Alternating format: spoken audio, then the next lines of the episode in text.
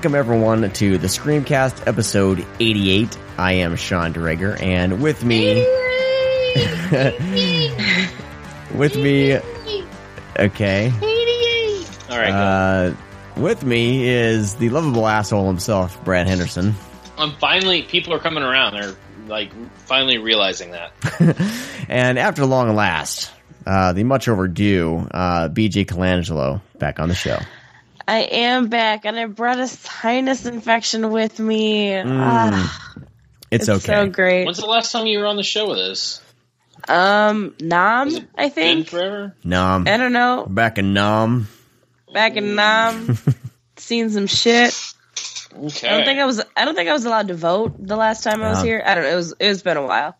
Damn. Well, this is our first, I would say, official uh, show of the year. We had our, you know, best of 2015 last week, which garnered a bunch of good responses. Um, it's cool to hear everyone kind of, you know, getting stuff on their own doorstep uh, based on recommendations from Brad and myself and, and others that are on the show. So that's always kind of cool to see those coming in.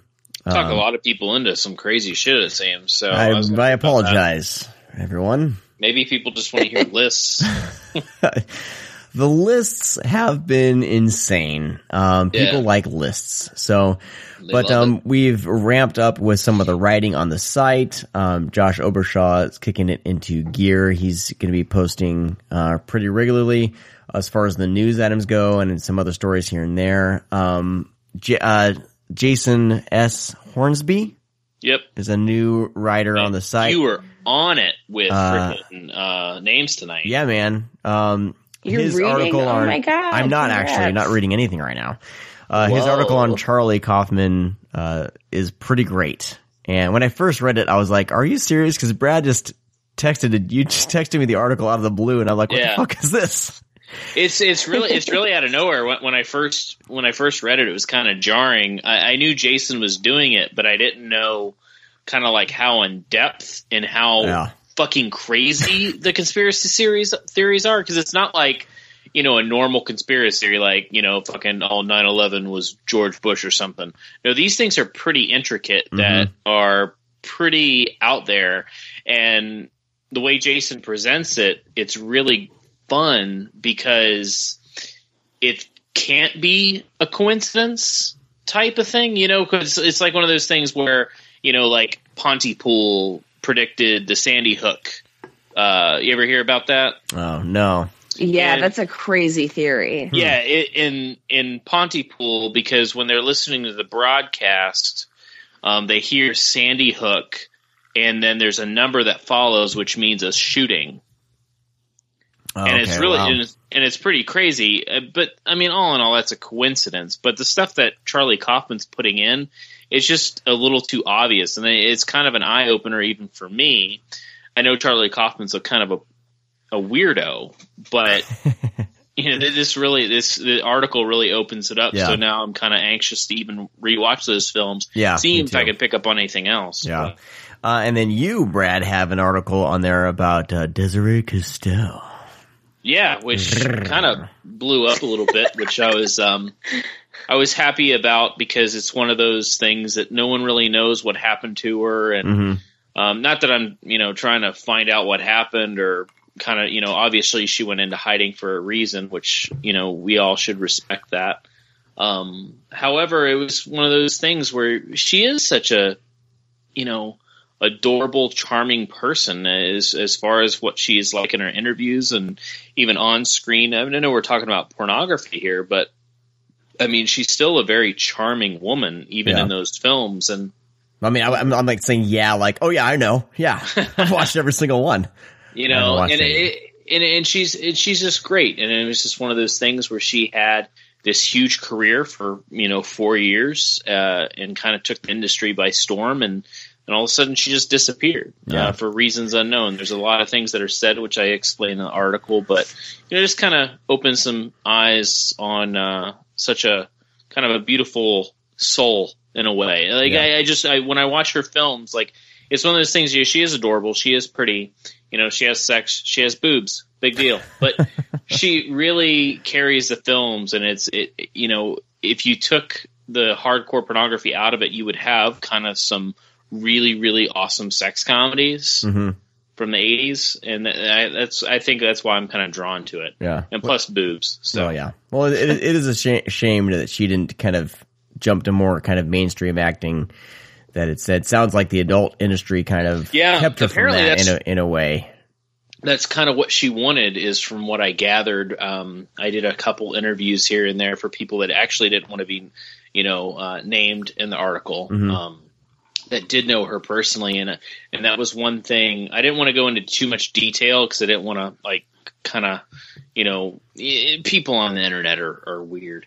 Um, but yeah, she did really try to become more mainstream, and she just couldn't make it Yeah. and I think that has to deal with awkwardness in her uh, in her roles. Um, you could tell she was awkward. It wasn't awkward because of pornography; she's just an awkward person. But that was part of her charm and why she was so charismatic. Interesting. Well, there's uh, some good stuff for all of you people to read over there on the site at thescreamcast.com if you haven't uh, if you haven't yet.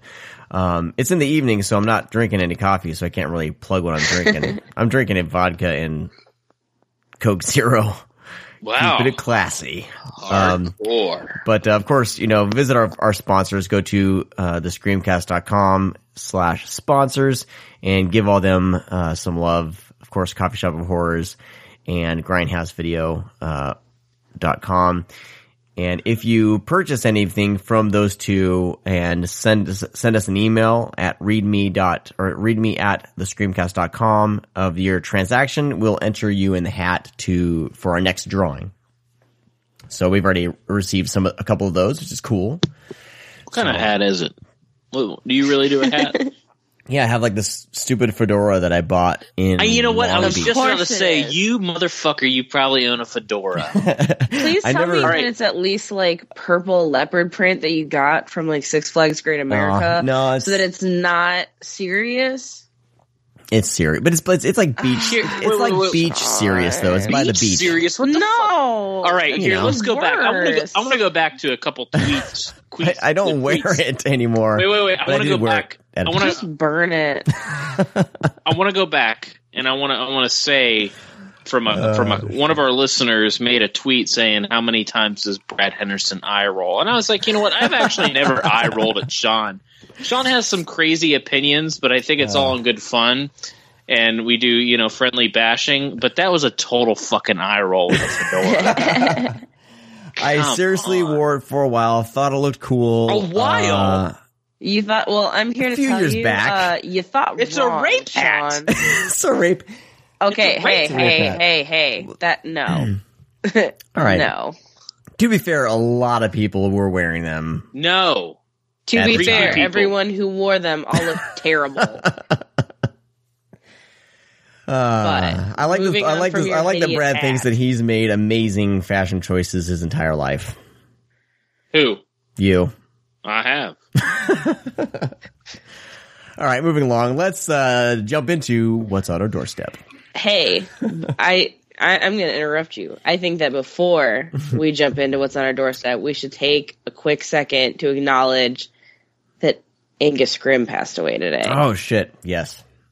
because that is some some serious, you know, horror iconography that we lost today. And I mean, it's it, it's always sad when we lose somebody, but at least you know he did lead he did lead a very long Yeah. and fulfilling life. So we at least have that to be fortunate. This wasn't some you know shocking recent you know out of nowhere kind of event, but um, I don't know if you guys ever had the opportunity to meet Angus, but you know I, I had the chance to, and he was just such a pleasant human being, just very professional, very kind, very courteous, uh, excellent listener, and just a very warm person. And uh, I think you know a, a lot of people were expressing the the same sentiments, and you know it's a bummer that we that we lost him, but you know it's it's nice to know that we had somebody that was such a genuinely good person to uh, have such a great impact on on a genre that we all love so much. He so. seems to have loved uh, whenever he was at the conventions. Like people has have really great stories of meeting him at Oh conventions yeah, like that. And I- absolutely. he he Hated loved loved loved taking pictures with people. You know, he a, a lot of a lot of fans, you know, or uh, a lot of celebrities hated, you know, and fans would, you know, make you say your famous lines or whatever. But you know, the the one convention that I saw him at, he must have said "boy" like eighty five billion times, and he just he loved it every single time. Yeah, and that's cool. That, that that just says a lot about him, and he you know really loved his fans, and he's he's he was a cool dude. Yeah. So I mean. Rest in peace, Angus Scrimm. You have a metal as fuck name, and you're awesome. Yes, sir. Brad, did you have anything to say about Angus Scrimm?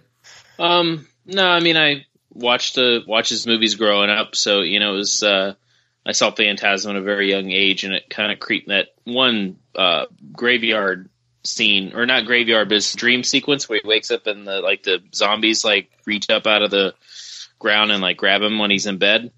Oh, that kind of yeah. freaked me out when I was little. But um, you know, it's just piggybacking on what um, Yeah.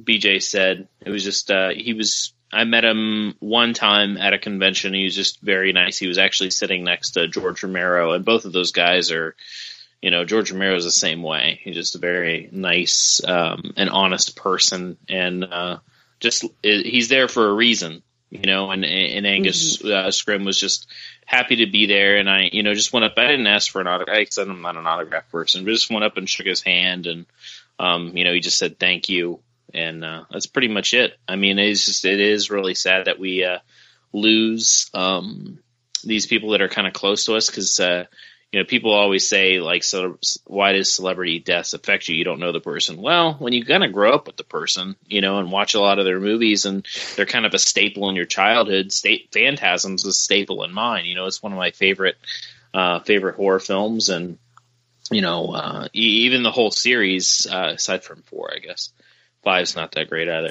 But um, um, one through three, I think, are uh, it had a huge impact on me. Um, that as even when I was growing up writing, weird is okay because those movies are ultra weird, and um, you know it's kind of a nightmarish, weirdish horror film, and I, I've always adored that. And he portrayed that character in such a sinister way. Um, you know, and then you meet him in real life, and he's just so nice. It's it's it's funny to watch him immediately turn into the tall man. right. So yeah, he'll be missed. Yeah. Absolutely. All right. And uh, with that, let's jump into what's on our doorstep. Holy cow, I almost forgot. We'll get the door.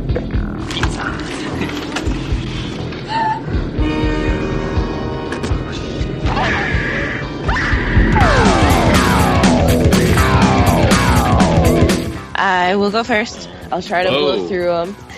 Oh, Uh, I'll try to blow through them. I actually, um, for as much time as I've been gone, I haven't really gotten a chance to watch a whole lot of new things. I've done a lot of rewatching of things that um, I love, so I'll try not to um, rehash those. I'll just do the stuff that's new that I've seen.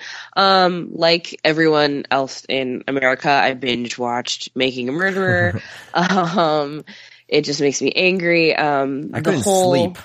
There were, did, did you have nights like that? If you did you if you stopped watching it, like I couldn't sleep until I saw the next episode. Well, what's weird about it is that the events, I mean, I always tell people, you know, I'm from Chicago, which I am, but where my parents live is uh, in a suburb that's, you know, the midpoint between Chicago and Milwaukee. And it's right on the the border of Illinois and Wisconsin.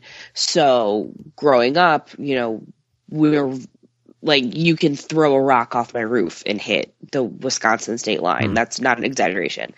So growing up, um, you know, we were in very like very close proximity to where that took place. So when this stuff came out, you know, I immediately called my mom and I was like, "Hey, uh, do you remember any of this?" She's like, "Yeah, it was a huge fucking deal." And she knew everything about it, I guess, when it was happening. Cuz my mom's like a true crime junkie. And uh, you know, she worked at home um, my whole life. So I guess she like followed it.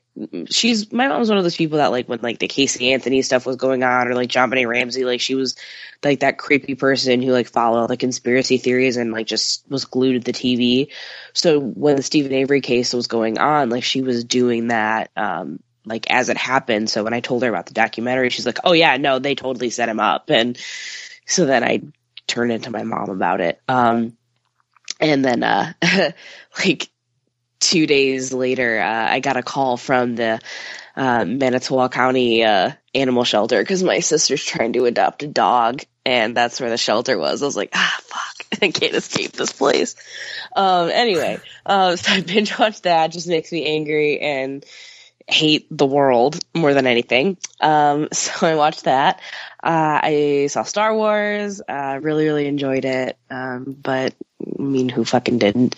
Um, I saw uh, Manson Family Reunion or uh, vacation. Vacation. Thank you, Manson Family Vacation. Uh, really liked that a lot more than I thought I would. Um, it's pretty. It's pleasant. It's a pleasant movie. yeah, I mean, uh, Duplass Brothers films are really um, hit or miss for me. Sometimes I really like them, or sometimes I think that they're, you know, self-serving shit. Um, but this one I really, really liked a lot. Um, I thought it was really endearing and sort of tackled uh, such a strange sort of subject matter that we don't really talk about, um, which is kind of that weird fascination that we have with uh, like the sensationalism around tragedy. Um, so that that that was something that I really liked. Um, uh, I watched Last Shift, but we'll talk about that later. Um, watched Circle. Um, Oh, I, I I remember hearing about it. That's I remember. I can see the cover, but I didn't. I never watched it. yeah, it was a it was a Netflix find. Um, it's not terrible. Um, very very good idea. Um, I think that it's it's a it's a movie that's trying to say something really important, but doesn't know exactly how to say it. I guess. Is it, um, is it the movie where it's like complete darkness and the people are just like in front of one another? Uh, it's not in complete darkness. Um, it's a one. It's in a. It's a one room. Uh, starts with fifty people, and basically they're on what uh, appears to be like an alien ship. And every like five seconds or so, somebody dies, and they slowly realize that um, they can control who dies by voting. And it's kind of this, you know, debate of, you know, what about humanity do you value? Like, you know, what is it in humans that we deem more important um, and worthy of life? Um, so like that's the underlying message, which I find very fascinating because then it brings up all these, you know, it, these debates amongst people. Like you get the people that bring up, you know, well, let's kill off all the old people because you know they've already lived their lives, or you know we should kill off this one because she's gay, or we should kill off you because you're poor, or you're not even from this country. Like so, it brings up all these you know debates that we have all the all the time um of you know who who is more valuable in life which i really really enjoy um because i i live for shit like that but um You ever see the Human a- Race? what's that You ever see the Human Race? movie, Uh, movie that came out like uh, so. last year, but these people are um, obviously, you know, an extraterrestrial being is controlling it, but there's like a hundred people that are put on this track. If they stay on the track, they have to walk or run. Um, if you go off the track, your head blows up. Um, Huh. And if you're no, I have overlapped, not. yeah, if you're overlapped, your head blows up. Um, so, and everybody from people in walkers to young young kids are like a hundred people are put on this um, on this track, and it's the human race, and you have to decide whether you are going to bolt, if you're going to band together, or if you're going to help people. I don't know. It's kind of interesting. It's not a very good movie, but the idea of it is really cool. Yeah, Um, and that's kind of how I feel about Circle is that, you know, the it has very similar elements to you know this film you're talking about where the idea and the core of it is very interesting and is everything that I like. Just the execution of it is a little wonky and got some kind of like the deaths aren't that great um but it's it's a nice movie for actors because it's a movie where there it, it's almost entirely dialogue um, so there's some really great speeches in it. There's some really great lines.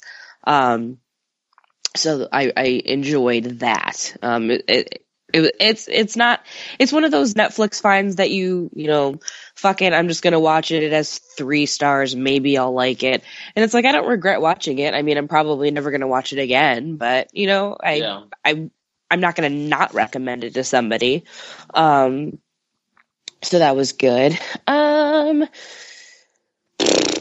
I did a lot of trying to like cram in things before the end of the year to make sure that I saw stuff for uh, my my top ten.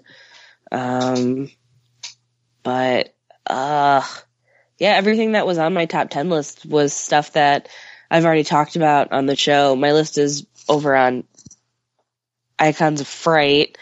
If anyone wants to read it, um, I'll, put, I'll put a link in the show notes. yeah, absolutely. I, do I that. saw, um, I, yeah, I read I read yours uh, last week or so. Yeah, but I want to say for those that are lazy, I'm pretty sure it was. Uh, I'm not even going to bring it up because I don't even know off the top of my head. All I know The is my number one. on it.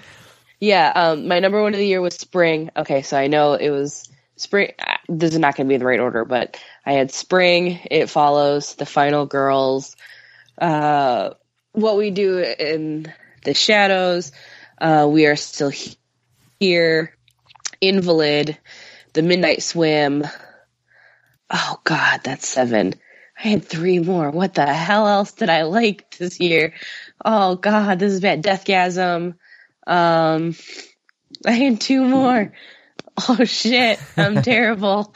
I don't know. I had two other ones. It's all that I good. We'll, we'll, apparently put, we'll put the link in the show notes. It's all good. yeah. Either Make way. those to a um, surprise. Yeah. yeah. So there Go you go. to, You're go to surprised. iconsoffright.com and Yeah, it's buddy. in there. Um, pretty much that's kind of all I've seen. Everything else, I watched a shitload of Christmas movies. I watched a shitload of wrestling, and that's been my like last two months. Very cool. I'll go really quick, Brad, and then we'll let you unleash. Yeah, let you unleash the out. hounds. Because uh, I've been, I, I, I've been. My wife had some surgery, so I was like, oh, I'll have some downtime to watch some shit. No, I didn't. Uh, I'm taking care of four people instead of three, uh, and I realize how much shit my wife does on a daily basis. Congratulations. It's ridiculous. Um, but I did get a few things in uh, that I do would want to mention. Um, I've I'm Brad mentioned Bone Tomahawk last week on your top ten list, and I'm kicking myself for not including that because that would have been an honorable, honorable mention. If not, I may have moved something off my list to put that up on there, but You should have. I know. Uh, the film was the fantastic, and we- we've talked about it like crazy on this, and people have been checking it out based on our recommendations, which is fantastic. But it's you know it's one of my favorite Kurt Russell uh, performances in recent memory, and everyone else. The acting is just top notch, and uh, there's definitely some jaw dropping, holy shit moments in the film, and I would say it's like my favorite kind of humanoid monsters since The Descent. So that's that's all I got to say about Bone Tomahawk. Um, because we've talked we, we we've talked about it to death. Um, next up, I finally got around to watching What We Do in the Shadows.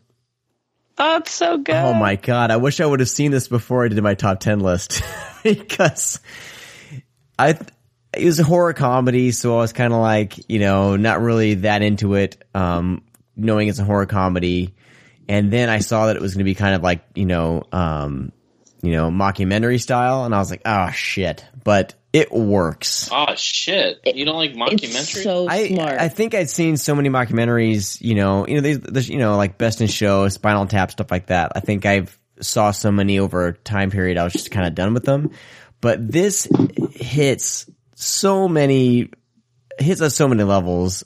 The the wit, um, the the filming of it, the characters, you fall in love with these goofy vampire characters and you just kind of are with them through this, through this thing. And it's just fantastic. It's, I'm, I can't believe it took me so long to get to this, but if you haven't seen it yet, I think it's on Netflix streaming. Um, I cried when they said we're werewolves, not swear Oh wolves. my god, Oh, so it's great! Like so, so many great moments that I, I I I I tried showing my wife it. She got about an hour into it, um, and she liked that hour, but then she's like, uh, "How much longer do we have with this?" And she was kind of done. Wow. But um, hey, Ugh, hey she she gave it an an hour, so that's that's huge in that department. She give it a movie. she, well, she what she does with when, whenever I bring out a movie that she's unsure of, she goes, "Okay, well, this movie has 15 minutes to get me hooked into it. Um, otherwise, it's going off." And there's, believe me, there's been some, there's been some, uh, almost, you know, knockdown, drag out fights. I've dumped people for less. So her giving this an hour was fantastic, especially especially her being on medication and stuff like that. You know, we'll give it that. We'll we'll eventually Okay. she will finish it at some point. She, But, um, she's excused. I'll but- allow it. But what a fantastic, like what a great, great horror comedy, and uh, it, I was just amazed just how much I really, really loved the characters and uh, them, and one of the the the main the one character who with the mustache uh, who likens like uh, uh, no pun intended, no werewolf pun intended, um, who likens like why why do we eat virgins or drink virgin blood? And he likens it to like, would you eat a sandwich that's been fucked? I mean, come on, gold, gold. So that was great. If you haven't if you haven't watched it, pl- uh, watch it as soon as possible. It's it's really great. Um, next up, uh, uh, the gift that was on my list for uh, 2015, but I That didn't shit's really. I feel like I haven't really got to talk enough about it. Um, you guys need to watch you it. talked about it on the last show. I know, but I it, it's it's in my what we've been. It was on our doorstep. I bought the fucking thing, Oh. so It's fucking really fucking dark. good. and when BJ first told, talked about it, I was like, I need to see this. And you know, BJ's on the, BJ's on the sh- show, so I want to talk about it really quick. So fuck off, Brad. Damn. But uh, the gift, fantastic. I talked about it last week. Um, definitely, a- a- and it was a blind buy. I bought the thing for like twenty four dollars because I was just like, God. well, BJ Like said this did was good. Pompeii. The I believe Can we they Pompeii were please better- discuss what's going on with his face, though? Like, what is going on with his face in that movie? What did they do? like, I, I'm so confused because he doesn't. I can't remember his name. God, what is his name? Joel Edgerton? Edgerton. Yeah, yeah, he looks Edgerton. a bit off. in What's that wrong film, with his doesn't he? face? Yes, it looks so weird. I don't know if it's because they gave him like, if it's just because they gave him contacts or Yeah, is the it the, hairpiece um, or what's going on. The hair or the he- goatee or something. I don't know. I don't know what it is, but like you know those pictures of when like people put ham on their face and try to pretend they're burn victims. like that's what he looks like in that movie, and it makes me so Wow. uncomfortable. Yeah, they did something. He doesn't look like that in real life. He has a better no, he complexion for sure. doesn't. Right, because I'm watching this movie, I'm like, God, he looks uglier than shit. And then I was like trying to figure out if it's- he like, I think it was something with his cheekbones. hmm Like, yeah, I don't like know they had the, it like they had the goatee on him, and then like his cheekbones. Like, I mean, obviously he didn't have a lift, but it seems like maybe prosthetics were put on there, and I wonder then if the did, goatee like, kind of Some amplified. Like, jowls put on there or something. Oh God! All I know is it made me not excited to look at his face. But but at this all. movie though, like I've had so many so many moments of you know bumping into someone and they remember you and you don't remember them, and you know each one of those it's just you know kind of oh I don't you leave and you're like you know my, my wife would be like who was that and I'm like I don't I don't know you know I've had so I I've had that so many moments like that in my life and to have it go from just being some weird little uncomfortable moment to being this thing that impacts your life and that turns and that that this film is like that moment of uncomfortableness like for an hour and a half. And um i don't think a film's really affected me like that in quite some quite some time. So so it was definitely really good and and uh But one thing I wanted to mention with the with the the Blu-ray, I got it from Best Buy, and like the slipcase, you know, the Rotten Tomatoes, they put those little stickers on there, like Mhm. rot, like to, It's Rotten not a sticker. They like imprint. They That shit freaking put yeah, they imprint it on the art. So I threw that thing Yeah. away. I threw the slipcover away. Fuck that. Yeah, shit. they did that with John Wick and uh, It Follows as well. That's think. obnoxious. so stupid. yeah, it's like it's not a sticker. It's it's printed on the slip. That's Printed. fucking obnoxious. Ugh. All right, and finally, uh, I wanted to mention this really quick. Um, the movie Stung, which is available on streaming. Um, I finally gave it a shot, and it's Stay like awake. it's one of those things. Like I love the idea, I love the effects.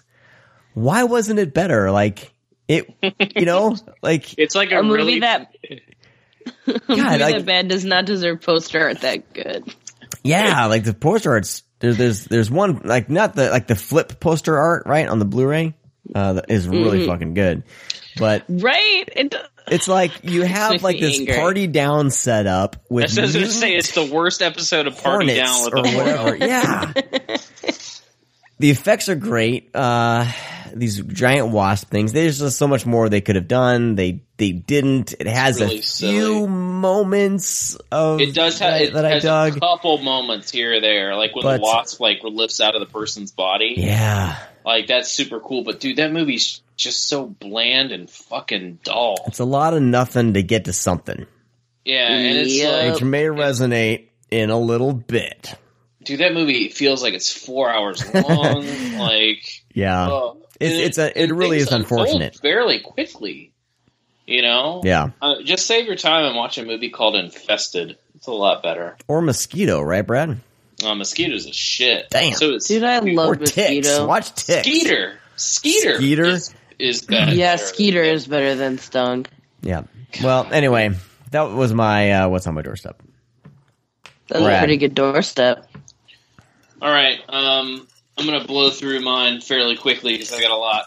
So first Blow up, it. I Blow it What? hard. all right. I under, I don't understand how this movie was made. Um, I can't wait till it kind of pops up on Netflix and people go ape shit about it. But I'm gonna be the first to tell you this is fucking weird. Um, this movie's called Wrecker, and it is a carbon copy of fucking Duel. And even though they say it's an homage and shit, this shit rips off specific scenes from Duel. All the tense situations, like, um, you know, two girls on a road trip in a fucking bright red Mustang. I don't know why you would choose a fucking bright red Mustang. And he, sh- and the filmmaker wants to show the car off like he just bought it, so he's going to show it off like every fucking shot is before we actually or we cut. We're to go right to the fucking Mustang, like driving 80 miles per hour down the highway.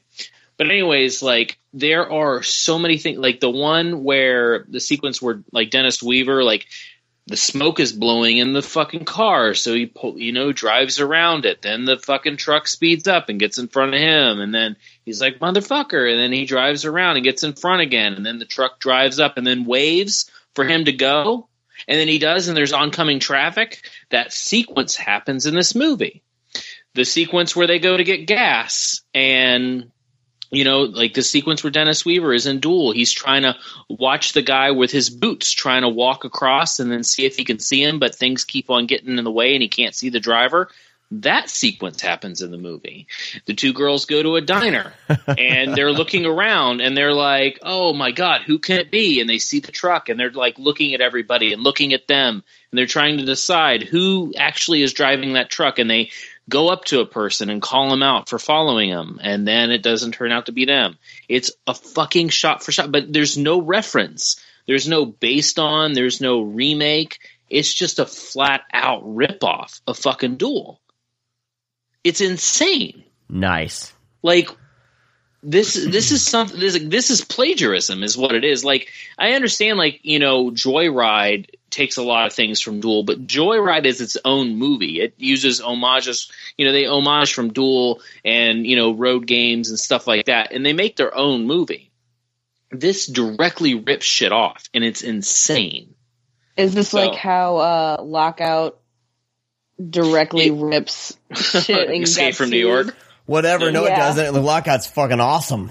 Just talking you would about. like you would like lockout. Um, and that's why No, this they is- have to pay twenty million dollars. okay, bye. Yeah, like this is something like I, I don't know when it's going to happen, but it feels like at some point we're going to hear about this again, and someone's going to be suing somebody because it's it's just too blatant. Like it's they shot for shot almost. Um, it's just not a very, and it also like it's just it's poorly made. Um, it's a very, you know, like I said, how many times can we actually show the car? And it's a bright red Mustang, and it's one of those things where if you want your people to connect with a character, don't give them a fucking 2017 fucking hybrid Mustang or whatever they're driving. Give them something normal. Because once you see that fucking Mustang, you're like, that's a douchebag. You know, Eh, you got to give somebody an older car is more down to earth people when you in cinema. So give them a fucking jalopy or something. So, anyways, not a very uh, not a very good movie either, but um, definitely a ripoff of Duel. Um, second is a movie I thoroughly enjoyed immensely. I don't care how many people hate Max Landis, but American Ultra is fucking funny oh yeah. Oh my god, it's so good. and it's so good. And I was so pleasantly surprised by this movie. Uh, total like '80s throwback to action movies. Um, it's just the perfect blend of like action, comedy, and drama. Like the drama, the dramatic sequences are really, really good. It's really funny at times. The action is fucking phenomenal. Um, and just some of the dialogue is just spot on. I didn't really care for the dialogue between the, like the CIA CIA operatives because it felt a little childish, but I guess that was kind of what they were going for, like that 80s feel where, you know, they weren't strictly professional. It's like almost like little kids bickering back and forth. yeah. But this, when he buys fireworks from John Leguizamo, and he says, "Hey man, you want to do some acid?" He's like, and go to the titty bar. He's like, "Dude, it's eight fifteen in the morning." but anyways, uh, John Leguizamo was great in it. Yeah. But it was, uh, you know, I- I'm not a big Kristen Stewart fan, but um, you know, she plays Kristen Stewart, which Yeah, it's she, fine. She it's shrugs fine her way. She shrugs and mumbles her way through Yeah. it. But I think it's one of those things where you have kind of. I mean, John Leguizamo is definitely a character actor, but Jesse, Jesse Eisenberg and Kristen Stewart play the same characters every fucking movie. But um, with this, I don't know if it was just how it was directed or if I was just really digging it at the time. Um, but they do really, really well. But I guess this is the kind of roles they're made for in a way. Um, but anyways, definitely go see it. Um, Yeah, it's fun. It's I- definitely worth I- a watch. I really, really love that movie.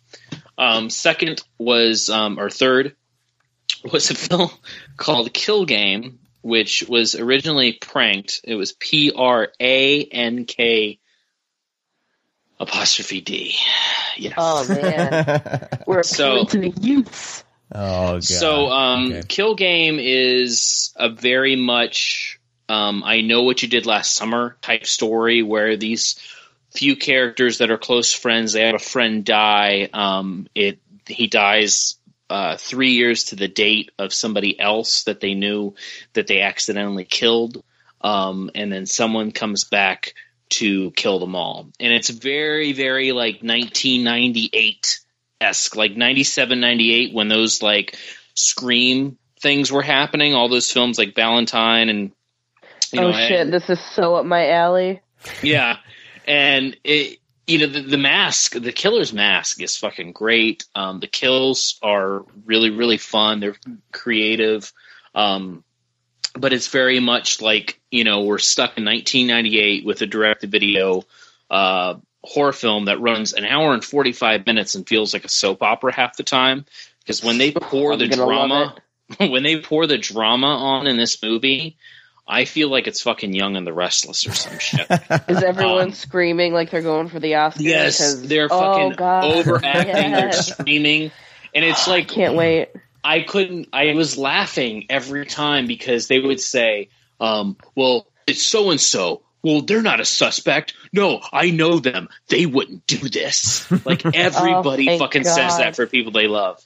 Um, but it's extremely predictable. It goes on for way, way too long, but it does have some creepy uh, moments, and um, the killer, the outfit, you know, it's like boots and a long trench coat and a big machete with this fucking granny mask. It's really effective in that sense, but all in all, you know, kind of by the books uh, slasher film. Um, next up was um, I have nothing bad to say about this movie. However, I did not like it. Um, it's called Condemned. It's um, a rich uh, a rich family. This this daughter, her family is always bickering and kind of an abusive family. So she runs away with her boyfriend, and he lives in this fucking apartment complex that's basically condemned. And these bo- people are just getting by by living there, and but they're not making any payments. Like the electricity's on, but I mean, walls are falling down, rats are everywhere, and it's just a bunch of criminal like low lives that live in there. And her boyfriend lives with a few people in this um, in this uh, apartment complex. Um, an infection spreads, and people get infected, and they turn into murderous beings.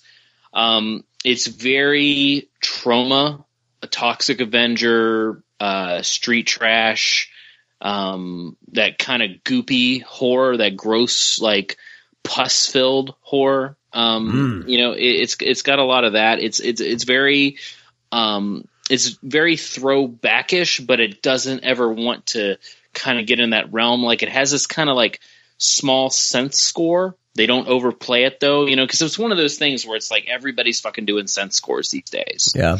Um, but they really want to limit when it plays because it's a really kind of cool sound and a really cool um, score for the like the main score for the film. They only played at right moments. The fucking special effects are incredible for the most part. They do throw in some CGI uh, gore here or there, but I mean, I really think a lot of the budget did go to the special effects because the infected people like have boils and fucking you know pus pus bucket. Just I mean, it's just like fucking gross shit that's happening in the film. Um, however, it's it's nothing new. It's the same film that we we've seen a thousand times um, from Troma and apartment complex being trapped in and and just gross horror. It doesn't really give anything new. It just is one of those um, you know Night of the Demons esque films where we hate everybody and it's just fun to see everything unfold. Um, but I don't know. It's just, I really didn't grab me, but I admire the film. Um, I, I, I do respect it because it, it definitely um, has this kind of cool feel, but it the movie isn't there. You know what I'm saying? Like it's a really fun fun idea and concept, and um, you know it doesn't do anything wrong. It just I guess I'm in the I was in the mood to probably see something that would really please me. It's something I do want to watch again because now I know what to expect. Because I really didn't know what I was watching when I very first put it in. I didn't know what I was getting into. I didn't know it was a throwback. I didn't know anything. And watching it unfold, it was a lot of fun, but it just it didn't grab me or anything like that. So uh, check it out. It's on Blu-ray, I think, out out now. Um, next up, ooh, I hope BJ has seen this because this would be great for her to talk about. I got to watch Eli Roth's new movie, Knock Knock. Oh, don't get me fucking started. I Pizza. That's all I, I- know. cannot believe that this is a movie.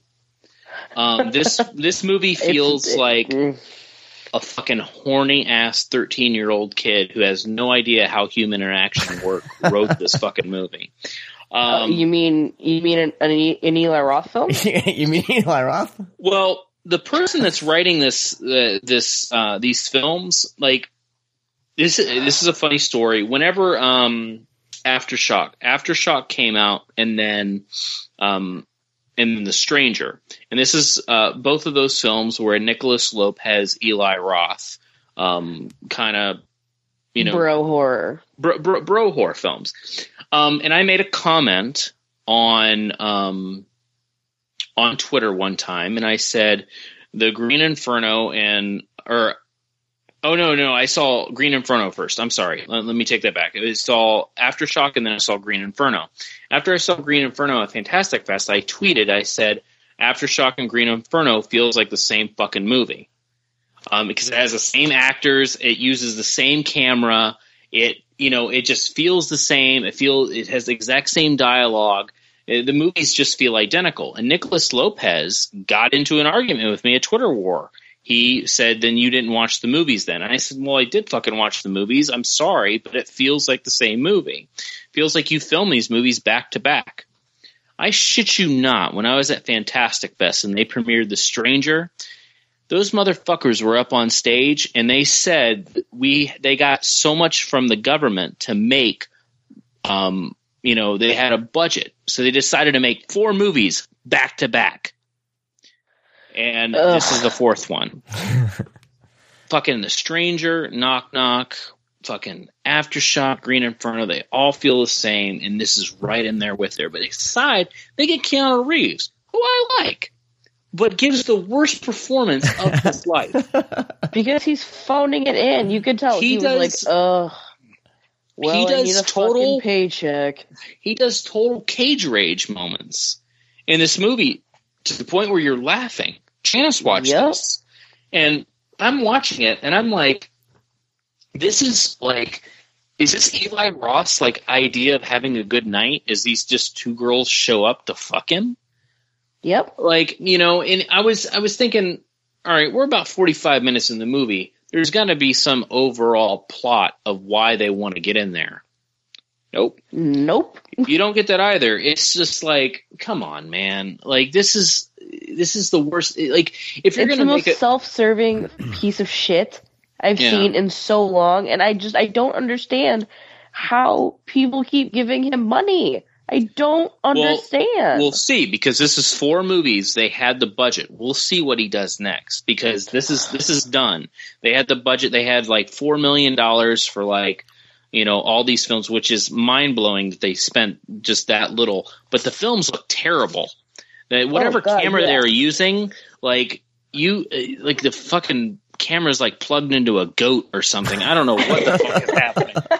It has the worst fucking It's like Goat Simulator game. like fucking use you know red or fucking use your phone or something because even an iphone shoots better than that but one Yep. thing i really hated about the film is that you have these two girls that show up that show up at this married man's house who's happily married. Who's a good- father? I'm a good father. He says that a million times in the film. But um you know it's one of those things where you want the film to kind of teeter on you know temptation and desires or a taboo taboo taboo subject. It never does that you know you have films like maybe like the babysitter with alicia silverstone where you know you have three men that are infatuated with this girl that plays with temptation and taboo and it's interesting. This isn't. It's just like what the fuck do you keep doing? And why? Why? Why do you have this girl pretend that she's a fucking baby a little girl and that he basically just raped a child like how like why do you have to play that button for so long? Like if they wanted to do it for you know because she pretends like she's fucking 15 you know oh you're you're a pedophile now because you fucked a 15 year old well okay that's fun to maybe play with for a second but they really play that note. And it was just extremely uncomfortable uh th- throughout throughout Because the movie that you had to keep seeing it. Because he doesn't understand how human a- interaction works yes, he doesn't understand it because what it is is because in his mind, in his fucking mind, yes that's eli it- roth we're watching eli roth it. Yes, because in his mind, he's you said it yourself with the like, "I'm a good father." When you keep pounding the "I'm a good father" line, it makes it you know, oh, then it, by him being a good father, that vilifies the girls because he's a good man. no But then when you play this, you know, pedophile thing, oh, that makes him a bad a bad person, and it makes you know them the victims. It's like no, no, no, no. It makes you a shitty person for you know, kind of playing and uh, kind of exploiting yeah this this through line of pedophilia when like it's not, it's not cool. Like you don't show something like that. Yeah, Like, and- oh, and- and but suddenly she's not 15, therefore it's okay. Like no, no, fuck off, dude. Yeah, and it's just one of those things where they try to iterate reiterate that he's a good person. How many shots? Like they strategically put family photos in every fucking shot of that movie. The hallways are fucking lined with family photos. And like writing I like cum on the little girl's face on the photo, like really motherfucker? Like that's like you know, do we really have to go there with this movie? Like So, like if you're making if you're a fucking phenomenal filmmaker, if you're Tarantino and you do that, you can maybe get away with it if it's in context. But when you're fucking Eli Roth and all you do is make rape bro movies, fuck you. Ugh. So anyways, fuck knock knock. Fuck Yeah. I, it's I- real. it's real awful. It's I really real don't bad. think Eli Roth can come back. I mean, I did like the guy after Hostel. I, I do enjoy Hostel one and two. I enjoy Cabin Fever, um, but I mean, his kind of where he's going now. No, I'm not digging it, bro. So, anyways, uh, moving along to uh, a Severin title here. They released uh, Christopher Lee um, as Count Dracula. Um, this is directed by Jess Franco. I'm not a Jess Franco fan at all because I just he you know has made a billion movies and he has like one good one. Um, but I, I actually enjoyed this one. It's a PG-13 horror film, which is weird, uh, based on Dracula. Um, but definitely uh, one of Franco's better films. Did they have Um, PG thirteen back in nineteen seventy? Or did it Yeah. just feel that way? Was it just PG? PG thirteen came about after uh, uh, Indiana Jones and the Temple of Doom and Gremlins. Okay. That came out after Gremlins. So it's probably it's probably, probably PG though, because Okay. I thought Gremlins was PG, and then people freaked out about it. Yeah, something like were that. we need PG thirteen. yeah, I did not know that. I don't know. It's probably re. It's probably re-rated for um the release. yeah. Hmm. Well, okay, so PG, and, and it is, and it is a PG film, which is Jess Franco made a PG movie. I can't believe I'm actually saying that. I didn't know. I just thought this was like a hypersexualized Count Dracula movie where he fucks his like three brides all the time, but it's not. It's it's kind of like a, a, a you know Count Dracula exists. They know they know he exists, but they were kind of unaware that he's this powerful vampire. Um, and it kind of goes into this kind of psychological uh, standpoint um, where Dracula can drive people crazy. Huh, that's cool. Um, it got a great score, um, and the special features are really fucking good on this. I actually checked this one out because the the transfer is really really bad uh, with this with this Blu-ray. So I was kind of hoping they would Mm. um, give a little bit more, and, and they do. They have this really really good. Um, um, kind of interview with uh, Christopher Gans, who do, who did um, like Brotherhood of the Wolf, the Necronomicon Oh, movie, okay. Uh, Crying Freeman, uh, really really good filmmaker, and it kind of goes into his uh, kind of um, infatuation and appreciation uh, for for this spe- specific film, uh, this Franco Franco movie. Which um, one thing I do like about Franco is that he knows how to film a movie. His film films look gorgeous. Um, they look really really good. It's just that I don't know if it's a lost in translation thing where we kind of disembark from how things are actually supposed to be played out to what we think they're supposed to say. And they're saying compl- saying something completely different, mainly because the person that's typing the subtitles really doesn't speak the language.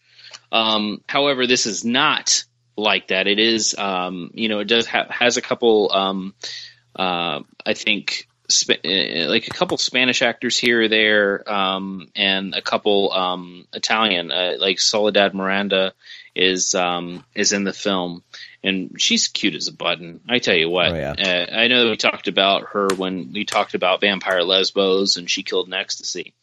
Um, but just a you know it a really decent movie. Uh, nothing wrong with it, and the score is fucking great. Sounds good. It's just the transfer isn't that uh, Huh. That great. But you should pick, everybody should pick it up. You'd be like, I I know there's like a million Dracula movies. That was another thing is that there are so many fucking Dracula movies and. Um, not all of them are so great. Oh, another thing. There's this fucking special feature on here where Christopher Lee reads Dracula, Oh, Bram Stoker's are Dracula. you shitting me? Fucking great. Oh my So god! good. I didn't. I didn't get to watch the whole entire thing. Is it? But- uh, I would download or that. listen. I would rip that and download that to my iP- iPod Yeah. or iPhone or listen to it. It's it's a lot, a lot of fun. It- It's you know it, the special features are really good on the disc, so it's definitely worth it. I just think um, you know Severin really did go all out on the special features, mainly be- probably to make up for the poor transfer because I, I'm guessing maybe the film has been destroyed. They don't really go into detail of why.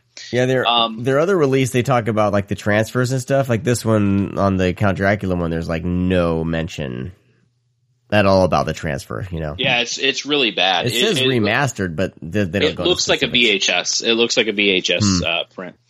Um, so next up, um, unless it's like a really shitty eight millimeter Yeah, maybe. um, print, yeah, that could be it too. Um, next up, we have very underwhelming movie. I didn't really go in and think it was going to be all that great, but it's called Tiger House. Um, it's a home invasion movie. Um, four men break into a home to kidnap and score money.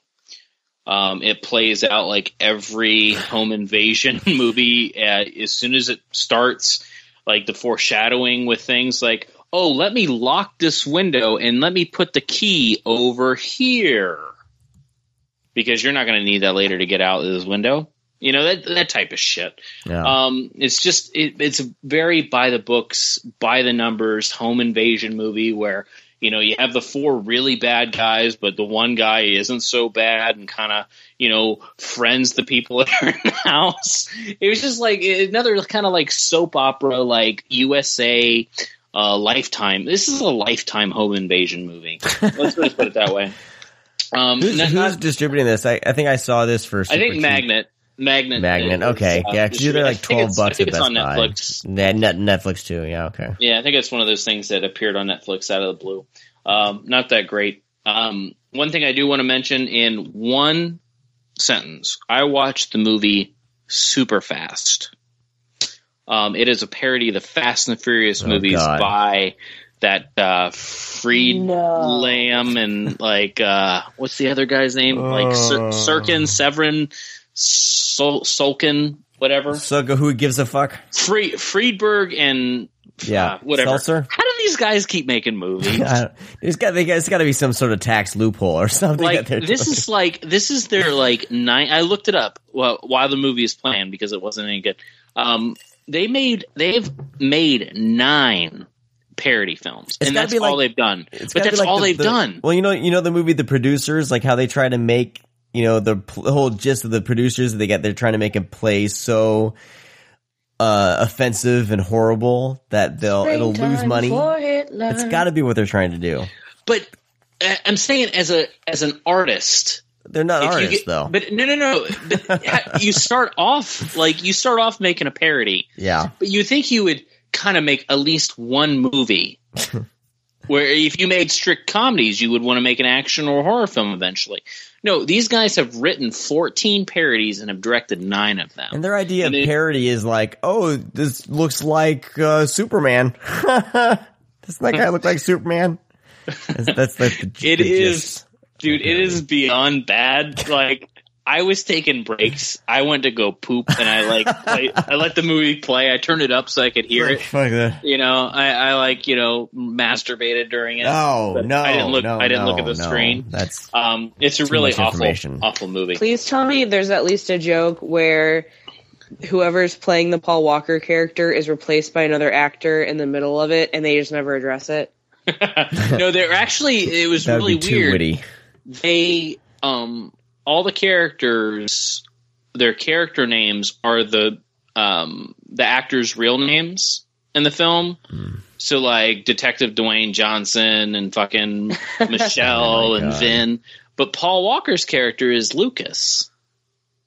Which I thought was Oh. kind of interesting. They, they didn't. I think they were trying to be maybe a little too respectful for that. Yeah. But um, the only funny thing about it is that the guy that plays the Rock character, Dwayne Johnson's character Hobbs, does a fucking spot on job. Is he at least profusely sweating through the whole thing? no, he keeps like all through the film. He keeps putting baby oil on. that was the only funny thing. But the Ah, only reason okay. they that's funny is because they make that joke in fucking Fast Fast uh, Fast and Furious Six. right. Because Tyrese Right. says, "Hey Mia, hide your baby oil." That's the only reason they they actually were witty enough to think. Oh think of that. God. Okay. Um, That's pretty great. next up, real quick, I watched the sequel to Sinister. Uh, Sinister Two, of course, it's called. yeah, that comes out this Um, week.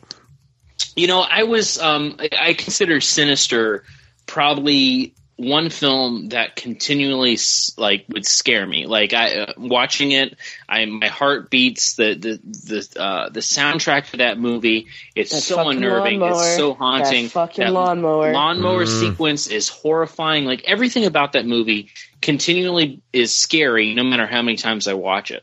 And I, I truly love Sinister, so I was really excited to see Sinister two. I didn't get to the theater to see it. Um, it didn't play very long around here. Was Yeah, it was in and out.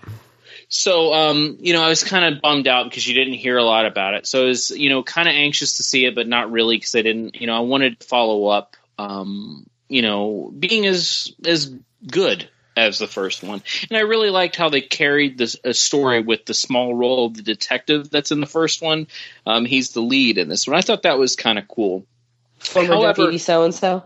Yeah, Deputy So and So, nice one. Um, That's how he's credited. Yeah, Yeah. It's hilarious. So, but he's, um, you know, he does a really great job. It- the film, I don't know, it lacks. It it does what the first one did over again, but weaker. Which is crazy Um, because I think like you know Scott Derrickson and and C. Robert Cargill like they're you know very movie savvy, and I'm wondering if they just had to punch this out under. That's what it feels Contractual like. obligation, it it, just it feels like they wrote this, you know, within a week or two, Yeah. and Hey, they had know, Doctor Strange to move on to, so put some put some band aids on it, wrap it up, and throw and throw it out there. It does have some really great moments. I wanted what I wanted was I wanted them to expand the Mm-hmm. universe of this, you know, Mister Mister Boogeyman, um, Mister Boogie, whatever they call him, um, and they do Bughuul. Bughuul. Yeah, well, they call him Mister Boogie, right? Or Yeah. like that. So yeah, we we actually get too much of Bughuul. That's the Hmm. problem. Um, it makes him not scary. So when he shows up, it's like, oh, that's a character in the movie, rather than kind of like this haunting figure. see. I thought the Um, first Sinister was scary up till the end, and the end I just Well, that's what they do is with the end of uh, Sinister, kind of the whole movie of part two is like that. Hmm. Like we actually get to know and see how the films are actually made. okay. um, and it's solely based around ghost children and them getting moving on to the next house. Hmm. Um, they do expand a little bit on the universe uh, with it, which I'm not going to go into detail because that would obviously spoil some people for things that people haven't seen it. Um, however, they spend way too much time kind of rehashing the first one. They talk way too much about the original film, um, what happened, the characters that were were in it, and to the point where we're watching the first movie over again. It's just not as scary Gotcha. um, especially like the the, the tapes um, the, or the reels that um, we watch of the murders. There's all new reels uh, for the murders. However, man, they're just not. They just don't do it. They're very bland. Um, you know, very uh, very not. They're not scary. They're not shocking. There's only one. It's probably almost as effective as the lawnmower sequence. Is really really good. Um, however, it just lacks that power. Have you seen it, BJ? Which, yeah, which which was the alligator. Yep. Yeah, that's the one that got me too. Yeah. I was like, oh al- shit. yeah, I watched the alligator. I was like, holy fuck, man, that's fucking terrifying. Um, however, like most of the most of them are just really bland and just not really. They're not good. Um, so it was, you know, Shannon Sossamon does a great job. Deputy so and so does a great job. I like the abusive husband aspect, like that. They played that really, really well. I thought.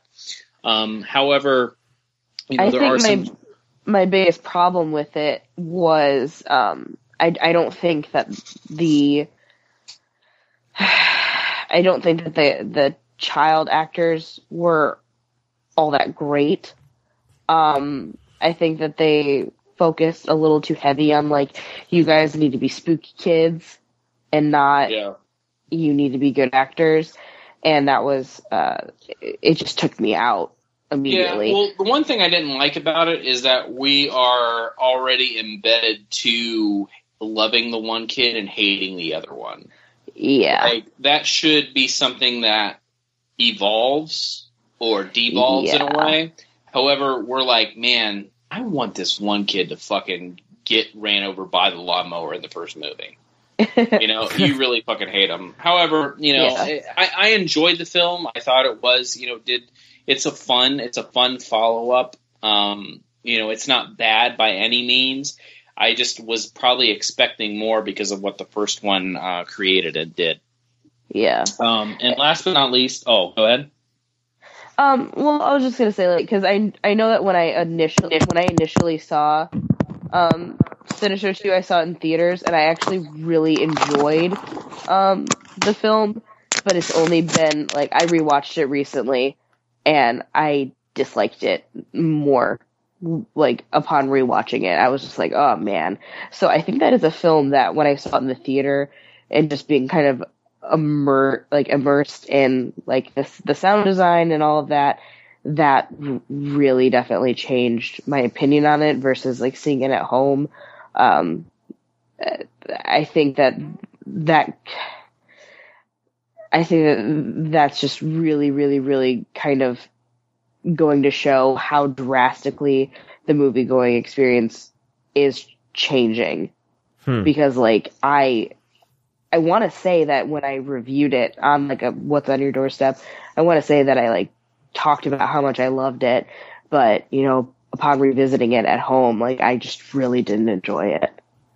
Hmm. So I don't know. I'm kind of curious of what um, my second uh, my second view will be because I'm definitely going to show it to some friends uh, down the line because I, I do I, I thought it was effective for what it wanted to be. I just wanted more. Yeah, absolutely. I mean, a lot of the visuals I think are re- are still really effective. Um, like a lot of the imagery in it, I think is really really powerful, um, which is not that easy to do, um, especially when working with kids. But um, I just it just isn't that quite as powerful of a punch as the first one. But I don't know. Um, oh, and last but not least, I actually watched this tonight, um, right before the before the show, a couple hours before the show, and I was. This movie took me by surprise. Um, have any of you ever seen uh, like uh, I don't know how to pronounce the first name, Sean? Maybe you can help me out with it since you're so good at names. um, but it's uh, Whatever. it- Sion Sono. Like, why don't you play in Hell and Cold Fish and Suicide uh, uh, Club and all that? Uh, it's one of his movies called Tokyo Tribe. And, um, oh, I've been wanting to see Sion that. Sono, yeah. So I missed this at Fantastic Fest. I'm not a big fan of kind of I want I don't want to say this type of cinema because it makes me seem like an asshole. Um, I passed up Why Don't You Play in Hell at Fantastic Fest, and I watched it when it was released by Drafthouse, and I really really liked it. Um, and then when I thought it was at Fantastic Fest, I skipped Tokyo Tribe because it was heard it was a two hour movie about our Korean or you know Japanese rap battles. And I was like, I don't speak Japanese. How, why am I going to like a movie where they all rap and it's some fucking West Side Story? Biggest mistake I've ever made. I watched this tonight. Man, this movie is so much fucking fun. It is visually stunning. It has some of the best action sequences and fight scenes I've seen. It is over the top. It is silly. Um, it's very charming. the The lead characters in the film are outstanding. Um, the one girl that plays um, Sunny or Sun Sunmi, she is fucking fantastic. She kicks so much ass in the film. Um, it's just an all around really, really well made, batshit fucking crazy movie. Like, it is borderline stupid because it's literally a bunch of gangs that rap battle, but they fight at the same time. But there is kind of like this seriousness to it that works. So if you're into anything like this or any Sion Sonos films, and you like Why Don't You Play in Hell, you'll adore this. And this isn't my type of thing either. I'm not really drawn to these types of um, this Japanese cinema, which is a different. Like they have different levels. You know, they have like the really gory, over the top stuff. They have you know um, the really weird uh, films. They have the J horror. Um, you know, they have just kind of your you know yakuza movies. So it's very not, not two films are the same in in um, Japanese cinema. It's kind of all different. Um, so when I say I'm not into this, what does that really mean? I don't know. It's just, sometimes when I look at a film, I'm like, I don't know if I was I'm going to enjoy that. You know. However, I'm wrong, and I'll never doubt Sono again because I really liked Why Don't You Play in Hell, and I adored Tokyo Tribe. So definitely watch it. Um, trust me, it's once you start it, you're gonna think, man, what the fuck am I doing here? Like you don't know if it's a work of art and magic is happening, or it's just the, the dumbest fucking thing you've ever seen. But once you're about 20 minutes in, you're like, okay, this is actually brilliant. And we are going to watch rap battles unfold while we watch like badass kung fu. Like it's really fucking cool. So definitely check it out. Cool. Well, let's jump into our our feature film, our the film we're going to talk about, uh, the main film we're talking about here. This kind of jumps uh, was actually kind of a happy accident because we last minute chose to do this one because uh, the movies we wanted to watch I wasn't going to have time to get to them. But then um, for our stream screams and our VHS um, segments, this movie actually ties in kind of nicely in a weird way uh, to those. So uh, the movie we're talking about today is called Last Shift. It's a 2014 horror film directed by Anthony DiBlasi.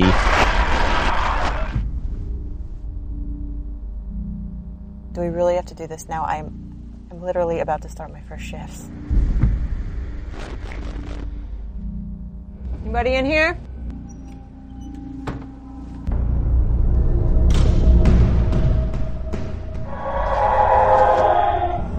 You are the lucky rookie to work the very last shift in this mausoleum.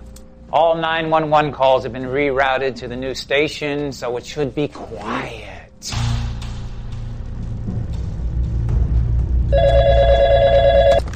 Sanford Police Department.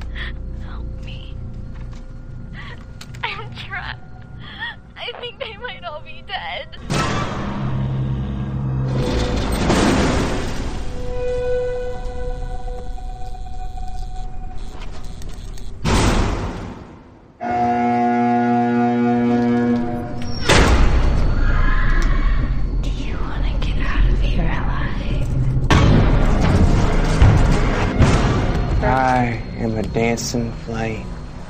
I'll destroy your home. The ones that lie within your heart. The ones you prayed for. There's so much blood splashing around in there. She fell to her knees and bowed to the king. That's what pain means. It was destined. The king of hell.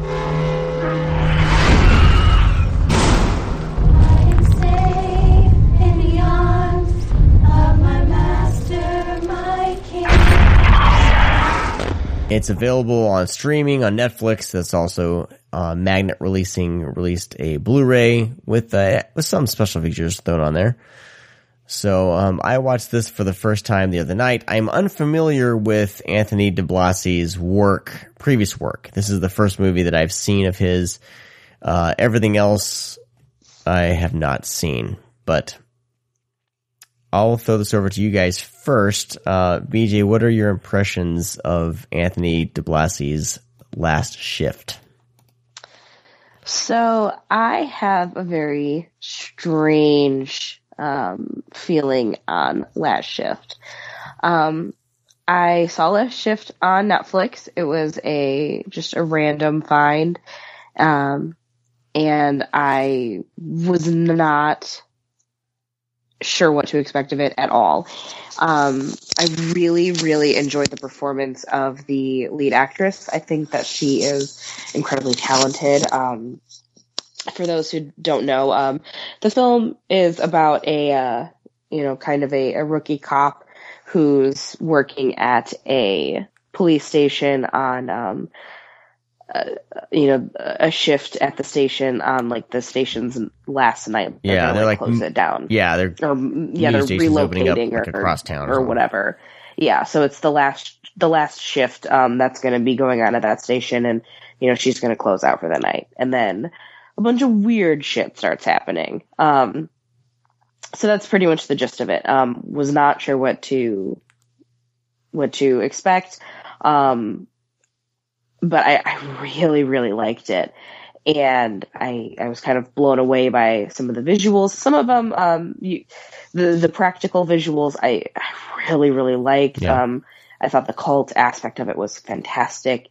Um, there's some moments that I- were genuinely unsettling to me, um, and I loved it.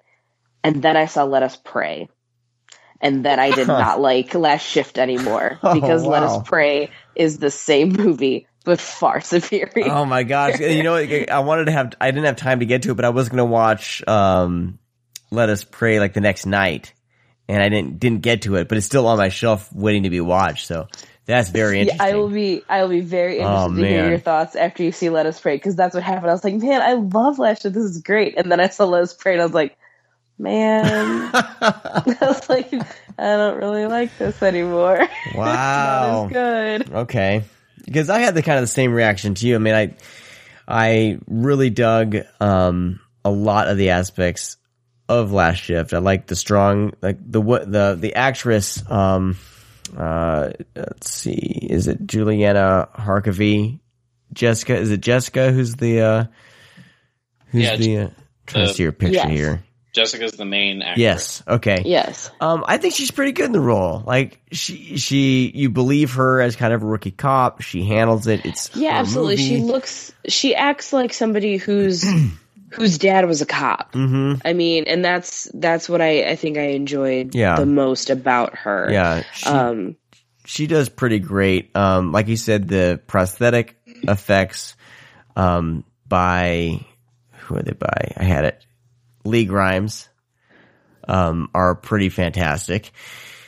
And just the last 20 minutes, like, Yeah, it goes pretty I- ape shit. I really dug it, but it drug in the middle because there's a time when you're like you're just kind of following her around this empty station and, and weird shit's going on here and there, but it's just like I don't know. I don't know if it was the lighting or something like that. It just didn't. I was just getting really bored, and then I kept giving it a shot, waded through, got through all that, and then it got a little bit bad shit, and it ended, and you know it was all right. I would, t- I would if if someone saw this on Netflix.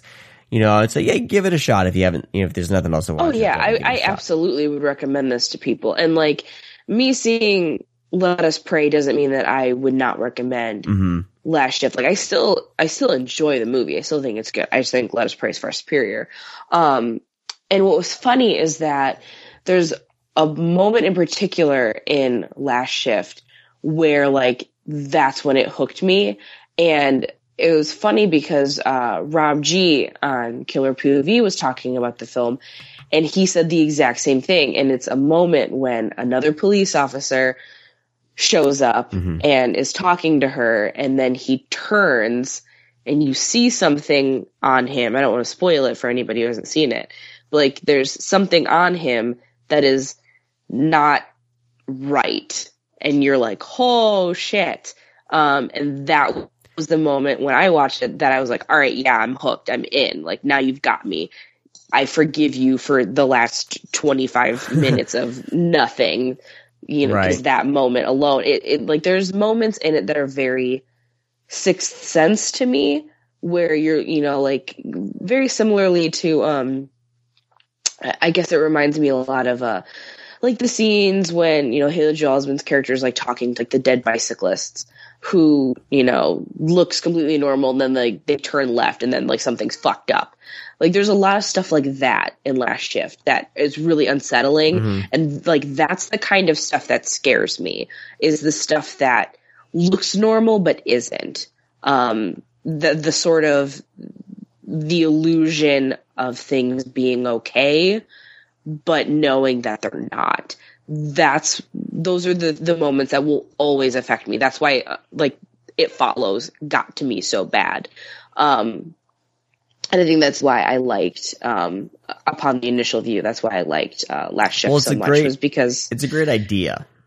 absolutely, Yeah, I feel it's, like it's a great idea. Maybe a better director would have kind of translated those nuances better. I don't know. I want I don't hear. know about that because I, I like I like Anthony DiBlasi's work. Okay. Um, his other film, um, uh, Casadaga, Casadega, however you want to pronounce it. I really enjoy that one. Hmm. Um, I don't know if that one's still streaming on Netflix. It was for a while. Um, that one's I really liked. I think that one made my top ten when it came out. Um, but that's kind of his style. Um, he really hasn't made a movie yet that I didn't like. okay. Um, but yeah, th- th- this is very much in kind of his wheelhouse Okay. of his of how he makes his movies. Um, I'm kind of excited to hear Brad talk Yeah, about it 'cause I yeah, know Brad. he Your it. your thoughts So- on uh, last la uh, la pentagrams shift? Oh It's god, the yeah. pentagrams. Pentagrams. The A. Uh, well, one reason I want to preface is that I reason why I kind of wanted to talk about this is you mentioned it, and the movie's been out for a while, and I was like, eh, yeah. you know, I don't want to talk about something that old. But however, this movie made a lot of top ten horror. Uh, lists. Yeah, it's been getting a, it's been gaining some traction for some reason. This And that intrigued me to talk about it because I honestly do not see why anybody really likes this movie. Um, well, I think the, there's the idea, the idea of the film, That's- and that- definitely there are some unsettling moments, and it's It- an, it's an original, it's an original premise. No, it's Uh, not. Well, it's an original horror. It's not a sequel. It's not, you know what I mean. But there's song- definitely some unsettling moments in it. it's it takes the plot of you know Assault on Precinct Thirteen, but instead of making it the Cholo with the gangs, it is a cult, which is kind of the same fucking thing. And Are you just- trying to say that cults and cholos are the same thing? well, no, no, the, the Cholos are just cults with bad eyebrows. Is that what you're trying to say? saying they call it the Cholo, and when they uh, all, I know, I know. I'm just I'm making a don't terrible don't joke. fuck with me. Don't fuck with me. and uses this kind of like Manson esque character Yeah. to, uh, you know, kind of dive into this this uh, this cult. And yes, I do agree that the first 15 minutes of the film are entertaining because you're with her. It's that isolation feeling. You know, she's you know getting spooked because anybody would be spooked. Um, however, it goes on for a little too long, but once the flashlight sequence happens and when she's in total darkness, Whoa. that's when the movie loses me completely. Really? Yeah, that's to the point where I was like, you know what? Do I have something else to do? No, I don't, but I'll finish the Senate. and just from there on, it just kept like going down. Like it played every fucking like other movie in the book was in this movie. It's all. It's all it is. Is a. It's just a mashup of other movies. Like you said with the with the cop, the sequence that you didn't want to give away. It's the fucking Sixth Sense when he's like, "Hey, come here. Let me show you where my dad keeps his gun." That's the fucking. That's what that's from. It's the almost the Yeah, it really is. you know and it's like it's one of those things where okay you know you obviously like all these movies but like it's like condemned do something different show me something else i saw let us pray at fantastic fest and then i saw this and like this is what what we're what is this uh, how many police officer movies that we have to fucking see nowadays where they're fucking trapped and it's like one police officer left and I don't actually think Let Us Pray is that great of a movie, but it's more stylistic. It has a better soundtrack. It looks better. Last Shift just looks cheap, and it is the same fucking camera that fucking Eli Roth probably films on. no, See, I don't. Here's the weird thing, though. I don't think that last shift looks cheap. I just Yeah. think that the the shots that they have and the effects that they have that are not like re, like uh like prosthetic make everything look so fucking awful. It's like when you have the not prosthetic practical god i can speak english i swear um like the the practical effects that they have in there are so effective but then it'll be immediately followed up by something that is so littered with bad CGI that it's a lot like the Poltergeist remake, where the stuff that's good is like really, really well done, and then they immediately give you that bullshit tree, and you're like, oh no. Like, hey, my three year old was pretty scared of that tree. I gotta say. three years old, But, but three year old. the, the only, you know, the only like effect in the film that actually is great is ruined by the cover because you're Yeah. expecting to see that goddamn base somewhere, and when it shows up, you're like, oh, that's the cover of the movie. Oh wait, I'm actually supposed to be scared or taken back by this sequence, but does it look as good as the cover? No, it doesn't. And that's the what I'm photographs got me.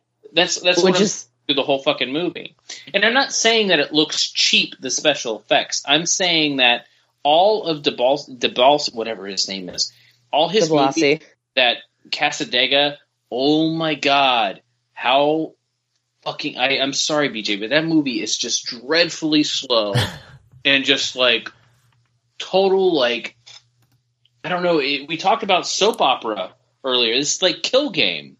You know, it's just it, you have this kind of like neat little story, but you have just so much drama poured on. You top. forget that I live for melodrama. I I know, I know. Okay, okay, that's fine. But I'm just saying, like that kind of like make up your mind. You're either a horror film or you're a drama. If you're a horror film, put your specks of drama in there and play it well. If you're going to be a drama, put your specks of horror in there and play that well. But why Like- can't you have both? Like we have genre can- mashups all the time. So why both. can't you have a melodramatic if horror maybe film? maybe maybe you find good actors to sell that drama, you- right? Is that what you're saying, Brad? want to have a melodra- melodramatic horror film, then make it It Follows that plays both sides perfectly. Okay, fair enough. Like you have, um, you know, uh, we're getting off topic because Last Shift isn't a drama at all. Uh, I was more or less talking about No, it's not. It's Okay. not. But Dread does the same thing. His other film that he did for like eight films to die for. Or. Yes. See, I but I love Dread. I fucking love Dread, and I will because Dread is fucking Carl mean. That's the that's the that's the Dread I like. you see, you thought it was me. I was laughing the whole time everything was happening. Dread is mean. It is mean. And that's why I love that movie. I don't know. Maybe I I don't know cuz I I hate I hate pulling the card. But like maybe it's because I've been on my goddamn deathbed. But when I watch the scene in Dread where the kid is talking about like losing his hearing again and like that being the thing he's most scared of and then he fucking makes the kid think he's gonna go deaf again. Like i almost throw up every single time i see that scene. Because all i think about is like what that would feel like if somebody as a joke told me i had cancer again. Like i would fucking kill myself. Like that movie is so goddamn mean. And i i don't know. I think that it's just probably just personal experience. So eh, it is what it is i love that movie but that's neither here nor there we're talking about last shift and cults and we're getting into Yeah. a filmography of a director Is that is that they play they play the cult aspect, which I'm I'm a sucker and I'm super biased when it comes to cult movies. You throw cults in movies, the majority of the time I'm going to dig it. And that's what I went into the last shift wanting to think it was going to be the best movie in the world because I know it had to deal with cults. Well, you're setting yourself up for failure. Eh, no, I usually don't. I, I love Paranormal Activity 3 because there's a fucking cult in it. I love Martha, Martha May Marlene. I love see but that movie's awesome I love Sound of My Voice. You know, I love Kill List. You know, those because the cult aspect has to be the scary part. They play the cult aspect too much how the Mansons worked or Manson. Um, they they play they play the devil card. They overplay it and oversell it to the point where they keep talking about it and they keep doing the spooky imagery. And it just kind of, why don't you just fucking sit down and just tell her what you're to do is a lot scarier than fucking flickering lights and, you know, whatever the fuck they were doing with the motion. Like, yeah, that's, the that's the whole Saw thing. Like that. Oh, that all started with like movies like Saw and uh, and shit like that. I don't know. It just takes me out of the movie. Twitchy cam. Yeah. I know I'm in the minority on this movie because a lot of people love it. It's just that I really don't understand why. Like, because it feels like a by the numbers horror film. It feels like pretty much I watch, I, I get fucking DVDs in the mail all the time and nothing really sticks out there too much. I don't even mention the shit on the show because I just feel bad. And that's this is one of those movies that just goes into that pile. Like it's just completely by the numbers, doesn't do anything new or creative or different. It's just all right there, right in front of you the whole entire time. And that's why I really don't understand why people love the movie. I don't, I don't think it's a terrible movie by any means. It's just it's just there. Like the movie's just there. Well, I think there's a there's kind of a push for people at least pushing you know non sequels and quote unquote original horror. So I think that's part of it. But nothing. And then also and I th- yeah, I, think mean the there's some other part of derivative moments, but I mean and it's readily available on on Netflix, so something that people can and recommend that's and that's that's the know. big the big thing with it is that so you may not understand it but like so sean and i both you know experience you know there are moments that were really unsettling for us so not only is it a film that we admit hey there are some moments in it that are unsettling but it had kind of the kind of the the taking of deborah logan effect where Mhm. Yeah. people really didn't hear about it and then boom here is this movie on netflix that you can watch that you didn't even know fucking existed. I'm not saying that it's as good as taking deborah logan. I'm not saying that at all. What i'm saying is that it had kind of that same drop out of you know drop out of the sky impact where all- now I- there, uh, it- now there's this movie that you've never heard of that's creeping people out that all of your friends are talking about that everyone can experience together. So everyone's going into it on the same level like it isn't something that like hit a bunch of festivals that you've been hearing about or like people have been reviewing for months and now you're finally getting around to it like everyone's going into it on the same level critics and fans alike No, Yeah, think- I mean, you know, two, three years from now, are we going to be talking about Last Shift? Nah, hell no. No, we're not, you know, but is it something right now that, yeah, people can, are discovering around the same time? Cause there is that like festival, um, everyone just gets, uh, just tired of hearing about it, you know, like, you know, like Babadook, that happened to Babadook where it got a lot of great reviews. Once it was readily available, people are shitting on it. Oh, th- oh, that's it. You know, uh, same with It Follows and, you know, why are we still here or we are still here. that's people's own problems because Right. they, they have this hype. Stop fucking like yeah. They promote the movie because you know I, I'm I'm a culprit of that too. Like we fucking love the movie. We talk about it because the more you talk about it, the more people listen. The more people are going to check it out when it hits. Yeah. But that mean like I mean obviously there are some people that are like this is the best movie ever made. And yeah, that kind of gets you know really boring. And and I understand like it has like uh, taking a Deborah Logan, you know, where it just kind of comes out of nowhere. People discover it themselves, but you know, it's just like taking a Deborah Logan is extremely well made and really terrifying at times. I I just didn't get that with this, and maybe that's the reason why. It's because certain people were scared from it, obviously, and it made a lot of top ten lists. People thought this movie was scary. However, I just, I, I personally, I thought it was just dreadfully boring. Hmm. I think the the, I- but I do think that because no one really knew anything about it, that does also greatly influence how a lot of people are responding to it because they're going in with. We we now live in a world where it it's next to impossible to know absolutely nothing about a film. Yeah. I mean, if even if you haven't read a review, you've you know seen a poster or seen like a deadline fucking post about it or a trailer or something. But if you've seen or heard absolutely nothing, like then it brings out that kind of sense of nostalgia of being, you know, fucking nine years old at the video store and picking something based on the box art alone and watching it. And even if it's shitty, you like it. Like we all did that when we were kids. And there are so many movies that we love that we probably go back and watch now and we're like, this is garbage.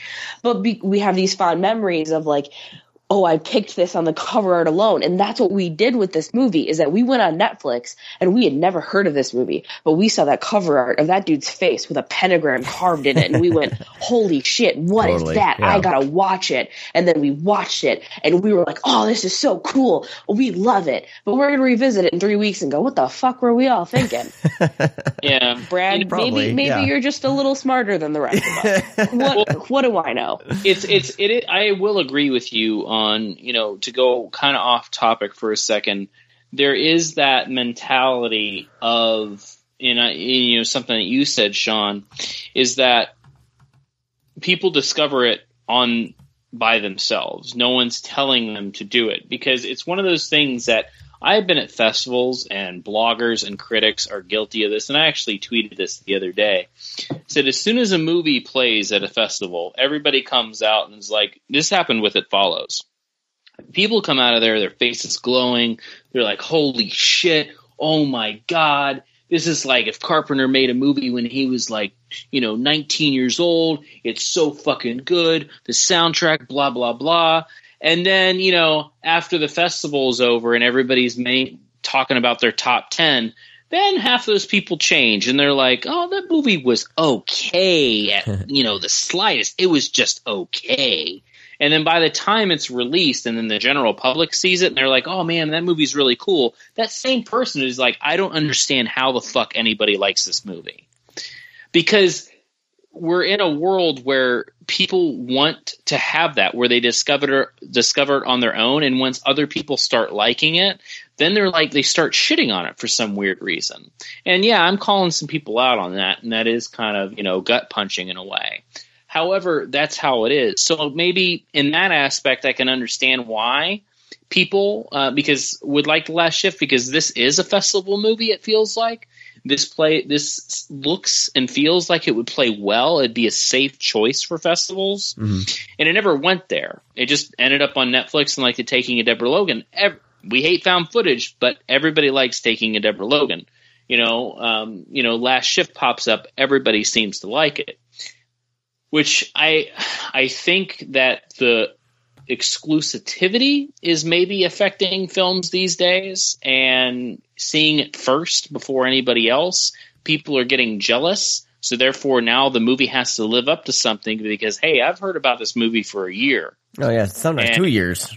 Yeah, and it's and it's one of those things where you know it's awesome for festivals to you know have movies out there, but sometimes it does take too long. But honestly, I think it's it's putting this thing in people's heads. Like people need to come. Like it's not the festival's fault or the people there. It's that people are taking hype personally, and now they're feeling it's a waste of their time when they watch a movie. And that's kind of getting to me. It's like, why do you listen to so much hype? Somebody likes the movie. You go in with it just thinking to yourself, did I like this movie? Didn't I? Not like I don't understand why people like this movie. That's not the like the thought to have after you watch something. You know, I'm not watching Last Shift and be like, "Oh, I don't I why do people like this?" No, I'm kind of I was curious why I was on a people's a lot of top 10 lists. But after having this conversation, I kind of see why. Yeah, You know, I don't, because- I don't think it's top ten list worthy at all. But as far as you know, a decent fright flick, like yeah, I'm, I'm, it's fine. It's fine with me. It's, and, and, I'll, and it's a It one time too. honorable It's like, mention. I'll never. Like, yeah. I, I fully admit that it made my honorable mentions list because, Cool. like, I did enjoy it. I Yeah. really did. But like, Let Us Pray also made my honorable mention list. and they're, but like, and that's the other thing too. That's like so crazy to me is that those, like, both of those movies both came out like right around the same time in the same month or something like that. Yeah, and they're so similar. and it's like the but it's such like a weirdly specific thing to focus on is like a female rookie cop on like her first night at you know kind of the worst you know patrol station in town and weird stuff happens like that's such a weirdly specific subgenre and two films came out the same time with leads that are like very this- similar in appearance. Did this play like that's at weird any festivals? I don't think so because no one was really ta- like when it came out. No one was like, "Oh yeah, I saw that back at a fest." Because usually when something like that happens, that's the first thing that some dipshit Yeah. wants to start bragging about. And I like didn't that see movie way before you did. exactly, and I didn't see that anywhere. So I don't think that it did. I think that it Oh, just kind of popped out of nowhere. Only, the only place it played was it played at Fright Fest in 2014 in October, Okay. and then finally released in October of last year in 2015. So yeah, I mean, and and it played and Let Us Pray played I think premiered at uh, Fantastic Fest in September. So yeah, the movies were made at the exact same time. That's crazy. Wow. Yeah, so it's like I gotta watch uh, Let Us Pray. You should. I, I It's well Pollyanna made. McIntosh is in it, and then uh, what's great. his nuts from Game of Thrones. Cool. Ugh, Yeah. can't think Said I was I was gonna try really to get these because I, I figured these would be a good fun double feature, but I didn't get to the second one. yeah. But cool. Um, I think we've said our piece about uh, about Last Shift. I mean, uh, I mean, uh, when I first saw it, like when I, I saw the cover and I immediately like texted somebody, I was like, "What is this?" You know, I, I put out the call like, "What is this?" It's a hell of a because good that, cover. That cover, it's you a know. great cover. Yeah, So, um, intrigued me. yeah. Well, based on this conversation, if you guys want to check it out, it's on Netflix. Um, the Yeah, let us know what you think because I mean, Yeah. I, know, I know I'm in the minority of that one because I, I literally No, I- haven't. I don't think you're in the anybody mi- on- No, I haven't heard anybody shit on it. Oh, I haven't really? heard anybody say uh, they didn't like. it. I've, I've I've seen kind of middling reviews about it, but Everybody on Killer POV liked it, right? yeah. Yeah, they all liked it. Yeah, I, I thought I didn't remember them saying anything bad.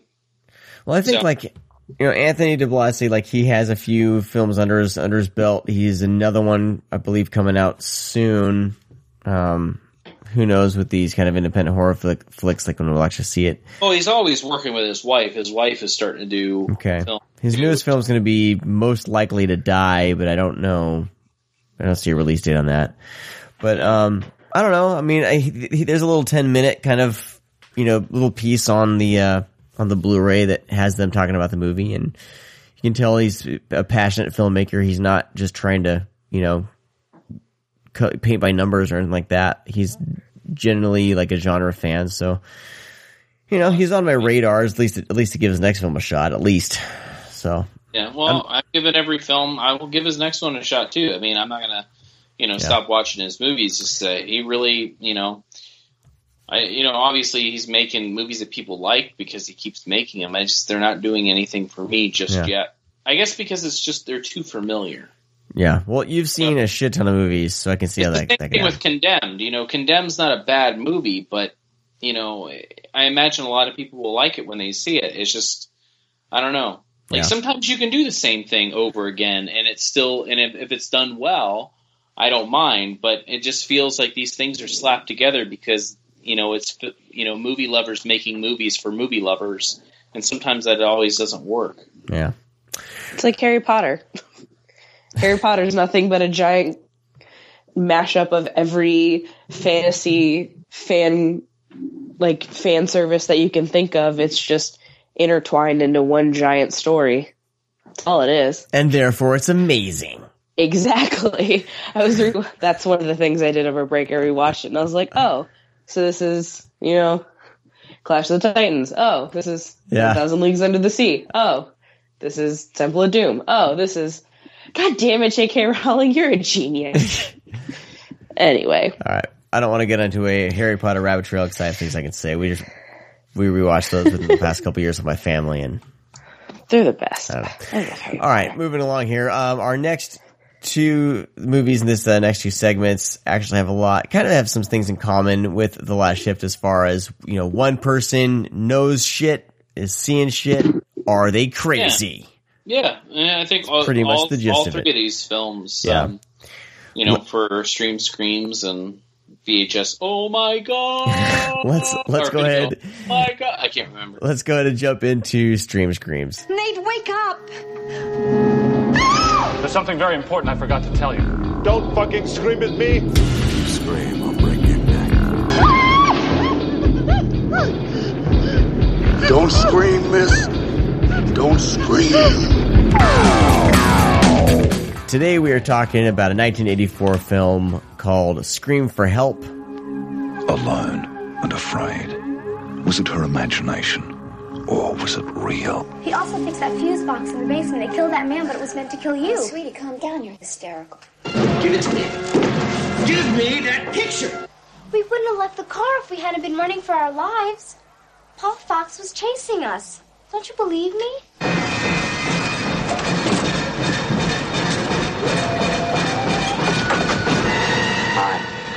I'm upset because my stepfather just tried to murder my mother. No shit. Next time you hear me coming, it's to kill you. You're accusing the man I married of trying to murder me. He fixed this car so it'd kill Mom. You almost killed both of us because of your lousy driving, and now you want to blame it on your stepfather?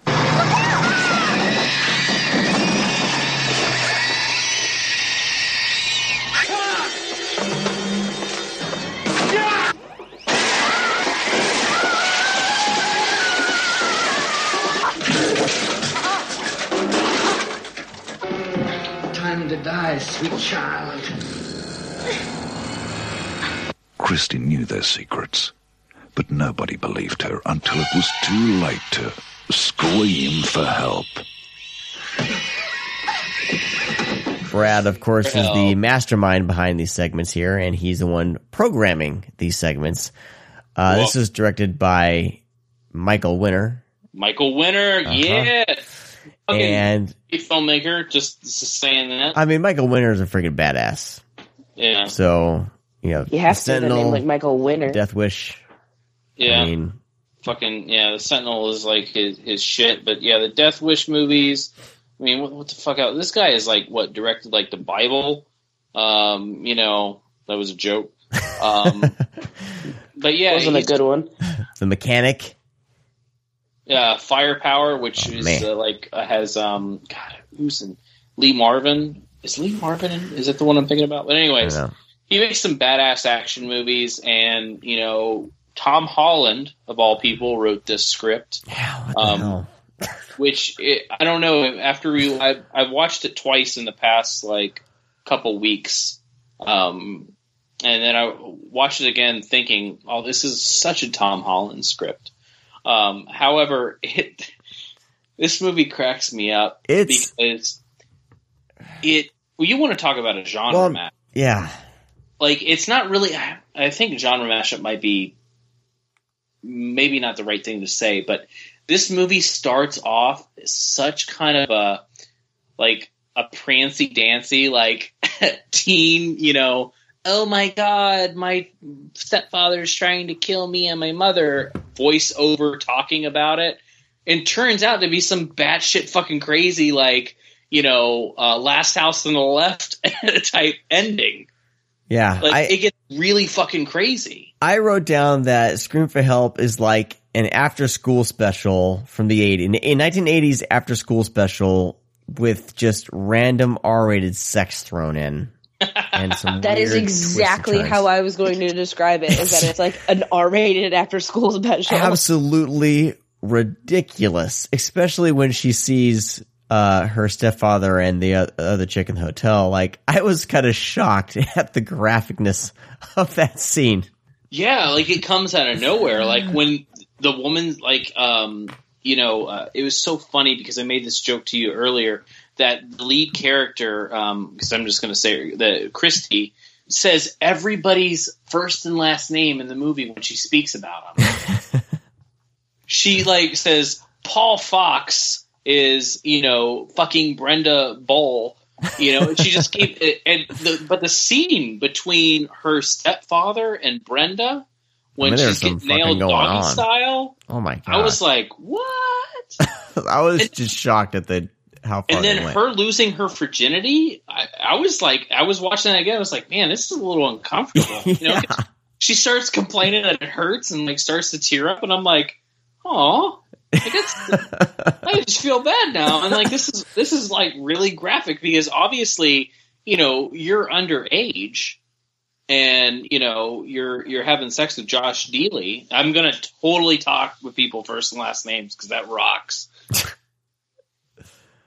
So, but yeah, It I- does I- rock, Brad Henderson. I can I can totally see the after school special because it it really starts off like that. Well, I wonder if he had like two scripts or he had this after school special written. It No, was this is- denied, This is and what he's Tom like, well, Holland does. Tom Holland has like you know, BJ, you have to like this because this is melodramatic. This is oh, like oh, I loved it.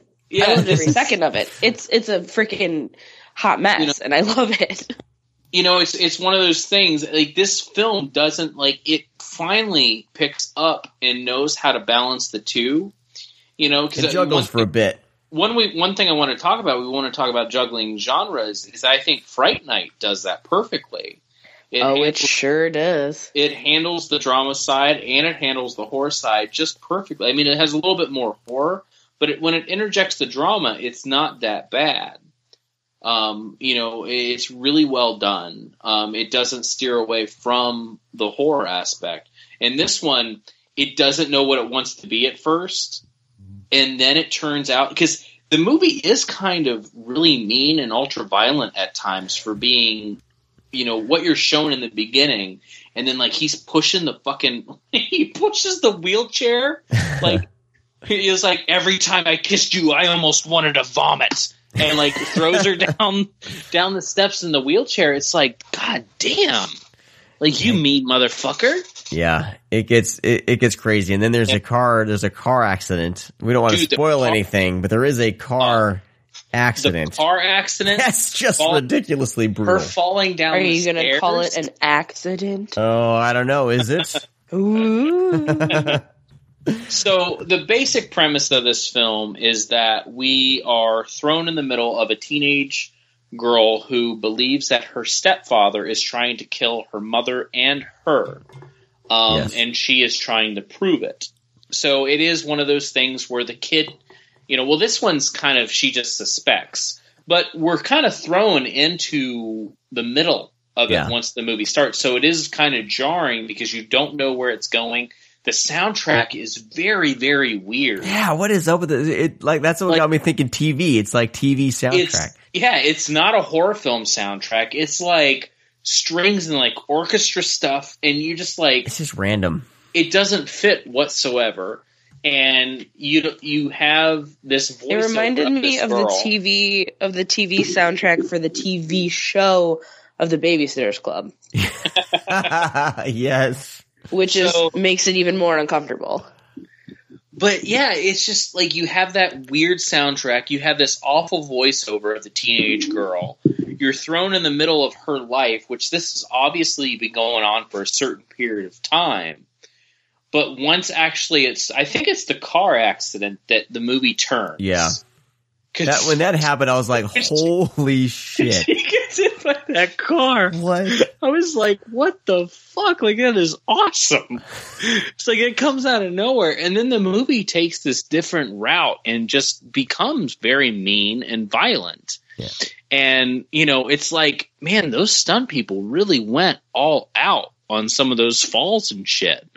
Like, you know, and it kind of gets, it, I think it's very suspenseful uh, towards the end of the film um, when it becomes kind of a home invasion thing. And I, I, I think the movie carries itself just fine. It's just it's a little jarring at first. It, it needs it takes a while to actually get to where it's it wants to go. one of those where you really need to have patience, and this is the, one of the seeing this movie is one of the reasons why I try to never ever walk out of a film or turn a film off. Um, I always, at least, even if it takes me a couple days, at least I'm going to get through the film and and watch it for what it is because I could have easily just given up on this film within the first 20 minutes, easily the, within the first 30 minutes. But uh, once it takes yeah, a no, turn it's and very easy to give up. on it gets even if it's not that great, it gets really, really entertaining. And I think that it's this and even Last Shift and the next movie we're going to talk about, it's kind of, you know, if you're willing to not just give up on a film and get through it, I think you'll be rewarded. You know, whether or not the whole film's great, that's to be debated, but at least give a film a chance. And if it ends and you hate it, you, you hated the movie. That's fine. But um, I think if you give up on a film too early, you could miss out on on some gold. Which, oh my gosh, there's some gold in this in this well, film. That's the one thing with Tom Holland uh, and his uh, in his scripts is that when he like he really knows how to churn it out. Like stuff like with Class of 1984. Um, you know, Psycho 2 is an amazing sequel to, you know, such a historic horror film. Did a really good job with that. Um, the bad shit craziness, like the Beast Within, like that. That's a whole nother level of weird. I need to watch Uh, that still. Oh, Beast Within is really good. It's very, very. It's a fucking classic. Yeah, and um, you know, just like w- with Fright Night, and it, it's the one. It's this is this one script where, you know, I wonder how much input Michael Winner had in the beginning because the at about the twenty minute mark, it feels like a Tom Holland movie. But the first 20 minutes doesn't feel like Tom Holland at all because Tom Holland, you know, even though he's a goofy guy, he really knows how to churn in that kind of you know really hardcore suspense and kind of being uncomfortable. Um, and you know he's just he's just a really he's a good writer. I mean obviously these directors had um, some input too but i mean mark lester directed 1984 he's not that amazing of a director other than you know class of 1999 of course but you know had to get that in there somewhere Of course. um, you know, Snow Raiders of Atlantis. Um, however, you know, the sequence when fucking Roddy McDowall pulls the gun on the class in 1984, Oh yeah. it's fucking terrifying. You know, and and that's what Tom Holland is really really good at. He's good at really really good at. I don't know anymore, but he was really good at scaring people.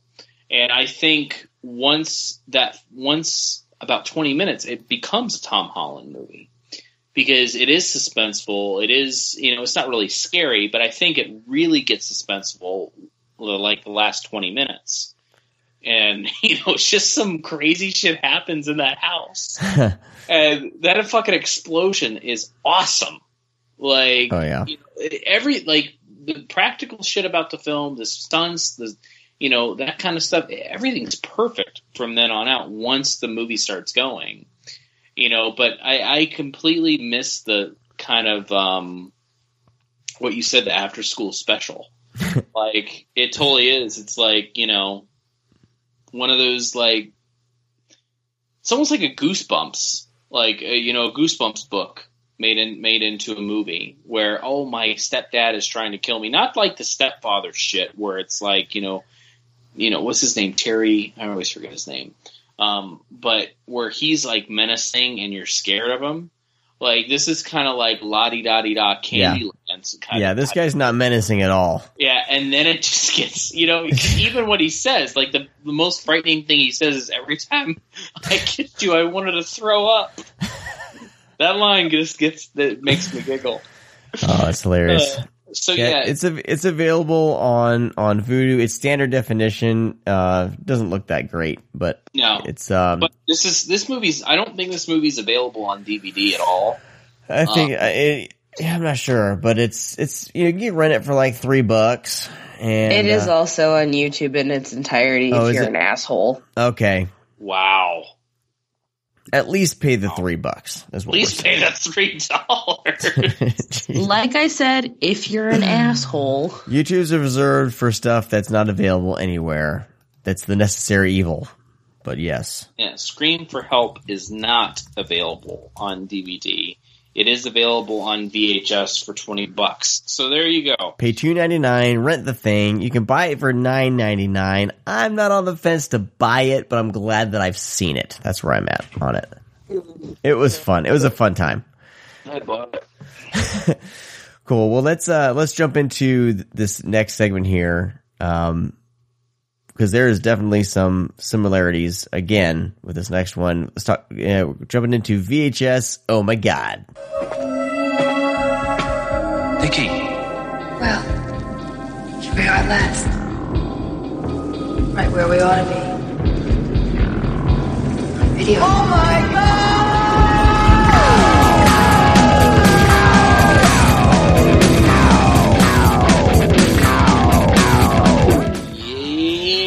All right, so this is a film, 1988, uh, Yeah, Deadly everybody Dreams. Beyond the veil of sleep. Somewhere between truth and deception lies the world of dreams.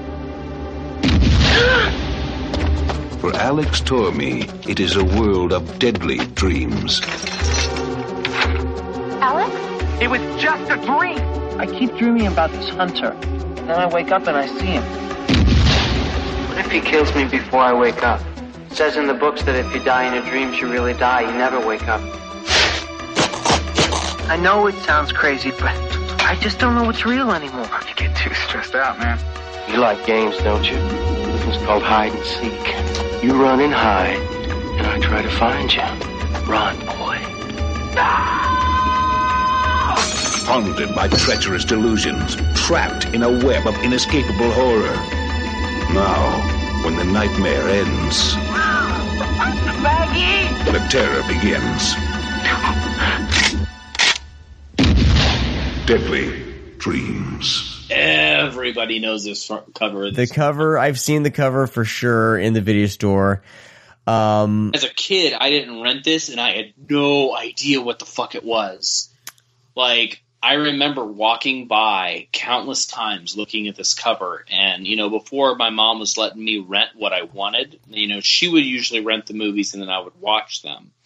Um, however, you know, there was a few things that I kept seeing the covers of, and I knew my mom would never rent, like you know, the Boneyard or you know, um, uh, Blood. Uh, was it Blood? Not Blood Farm. God, what is the fucking name? But anyways, like- uh, what is the name of that fucking movie? It has like the guy on the front. He's got like an eyeball. God damn it! But anyways, um, you know, it's just is one of those like really like eerie covers because you kind of you looking at that you don't know that's a fox mask. Right. It just it looks like some kind of fucking demon, yeah. and it terrified me. And then finally, I got around to watching it, and it's a fox mask. This It's a wolf. A wolf, yes, Is a a wolf. wolf? Sorry, sorry, sorry. Yeah, it is. I think it is a wolf. I almost gave, now I almost gave up on this one. I was And you're lucky. very did. close. How do you give up? Because the, the beginning of the movie when um when Alex's like family is murdered. Well, yeah, yeah. Well, that that happens. So, so it's very unsettling. So basically, It's like when he opening. He witnesses his family get murdered by a guy in a fox mask, and that comes back to haunt him, and he has a lot of he has he has a lot of nightmares about it.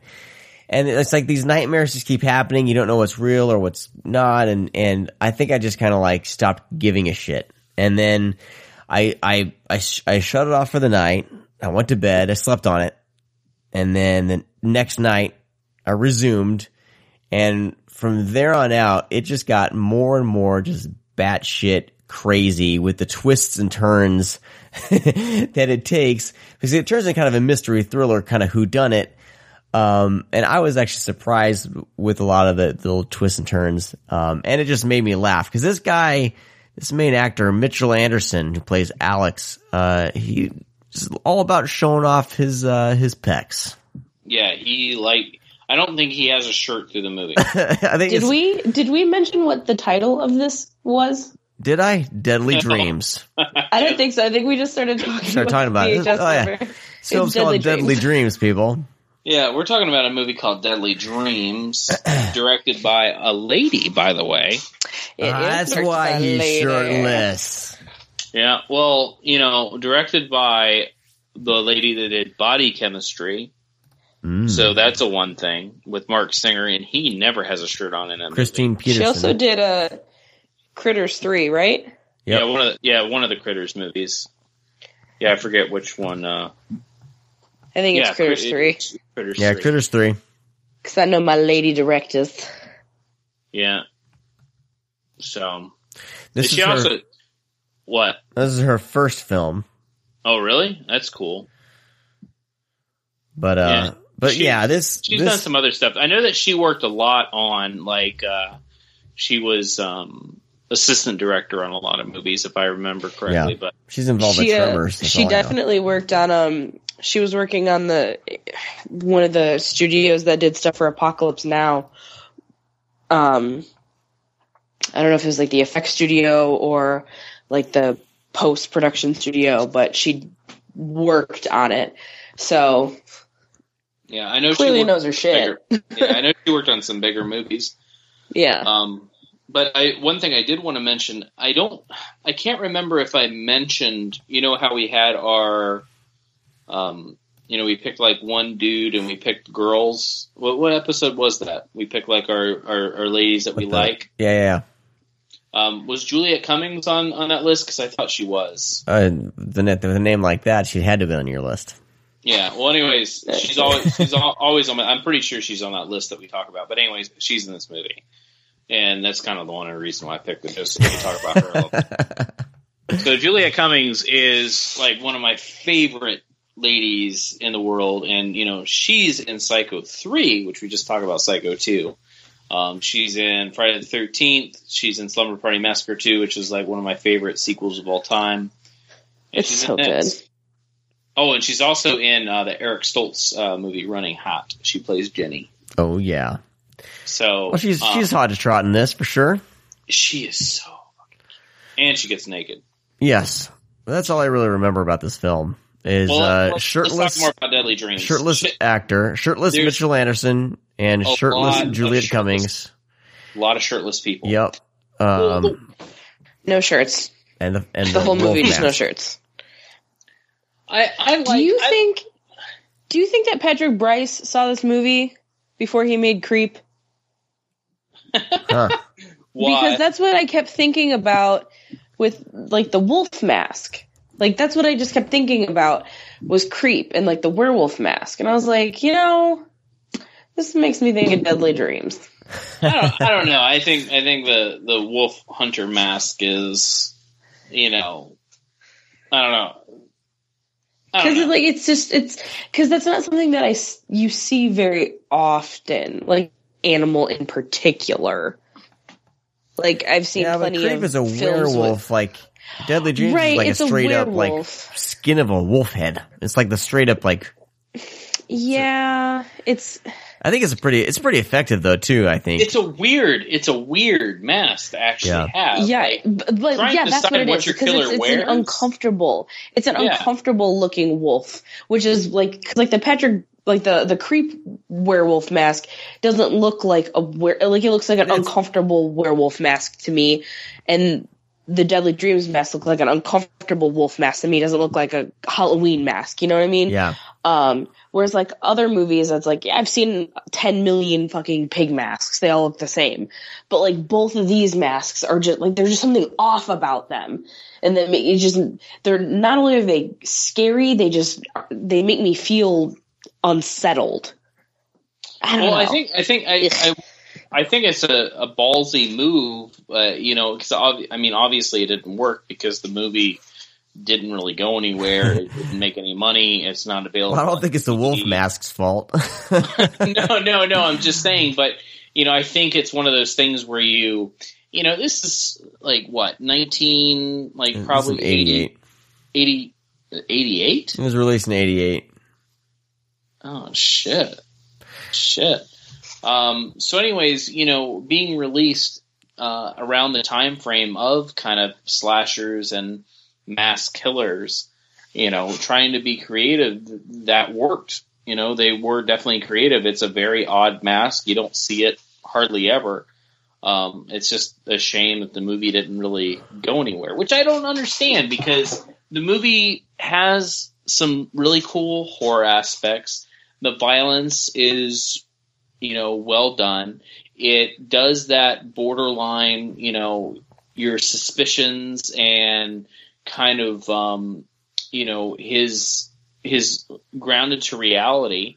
You know where it's kind of him just kind of going crazy Yeah. uh, suffering such a traumatic, um, you know, thing in his life, very similar to, you know, kind of like, um, you know, maybe Silent Night, Deadly Night, where he watches his parents get slaughtered in front of him, and then, you know, he becomes, um, you know, what killed his parents. And with this, you, you kind of got you get to see kind of the borderline psychological aspect. So it's like one step forward um, kind of in the slasher genre, I think, because it once it, you know it, it has that slasher elements, but it also you know you have a fucking hunter going around a fucking Fox Max with a shotgun, Yeah. you know, and I think shotguns are a lot scarier than knives. I, I I wonder. Oh, if- they're way scarier. yeah. So you I don't know, know why this movie didn't didn't click. I mean, it definitely is is, is totally it clicked with me because it was just goofy. But then like the last you know 20, 15, 20 minutes, it actually got interesting. I think it was just getting up there, getting to that point. I think it just maybe got too maybe convoluted and, and just kind of repetitive. Maybe you know. Well, with- I think it's one of those. Uh, since you know, another thing we jumped on the subject is another thing that kind of we were talking about is it. It wants to be kind of a horror film, but at the same time, it pulls back yeah. and becomes kind of the movie that you find in the drama section with like sex lies and videotape. You know, it's it, it is one of those. You know, there's a lot of drama, he- heavy drama in the film, but when it becomes kind of a horror film, it goes that route and hits really hard. Yeah. So it's another film that I think they do well mashing up the two um, to make you scared of what he's seeing and what he believes might be there, might not be, whatever.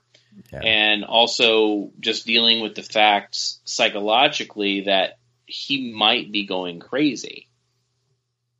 Yeah. Um, and I, I don't know. I, I, I dig. I dig all those aspects of the film. It's one.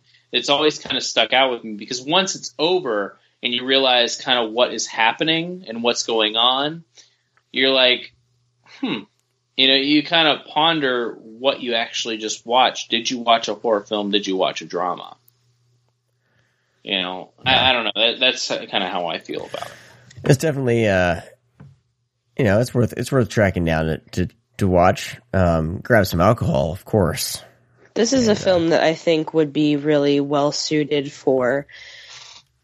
In all honesty, I think this would be one that would be well suited for a remake.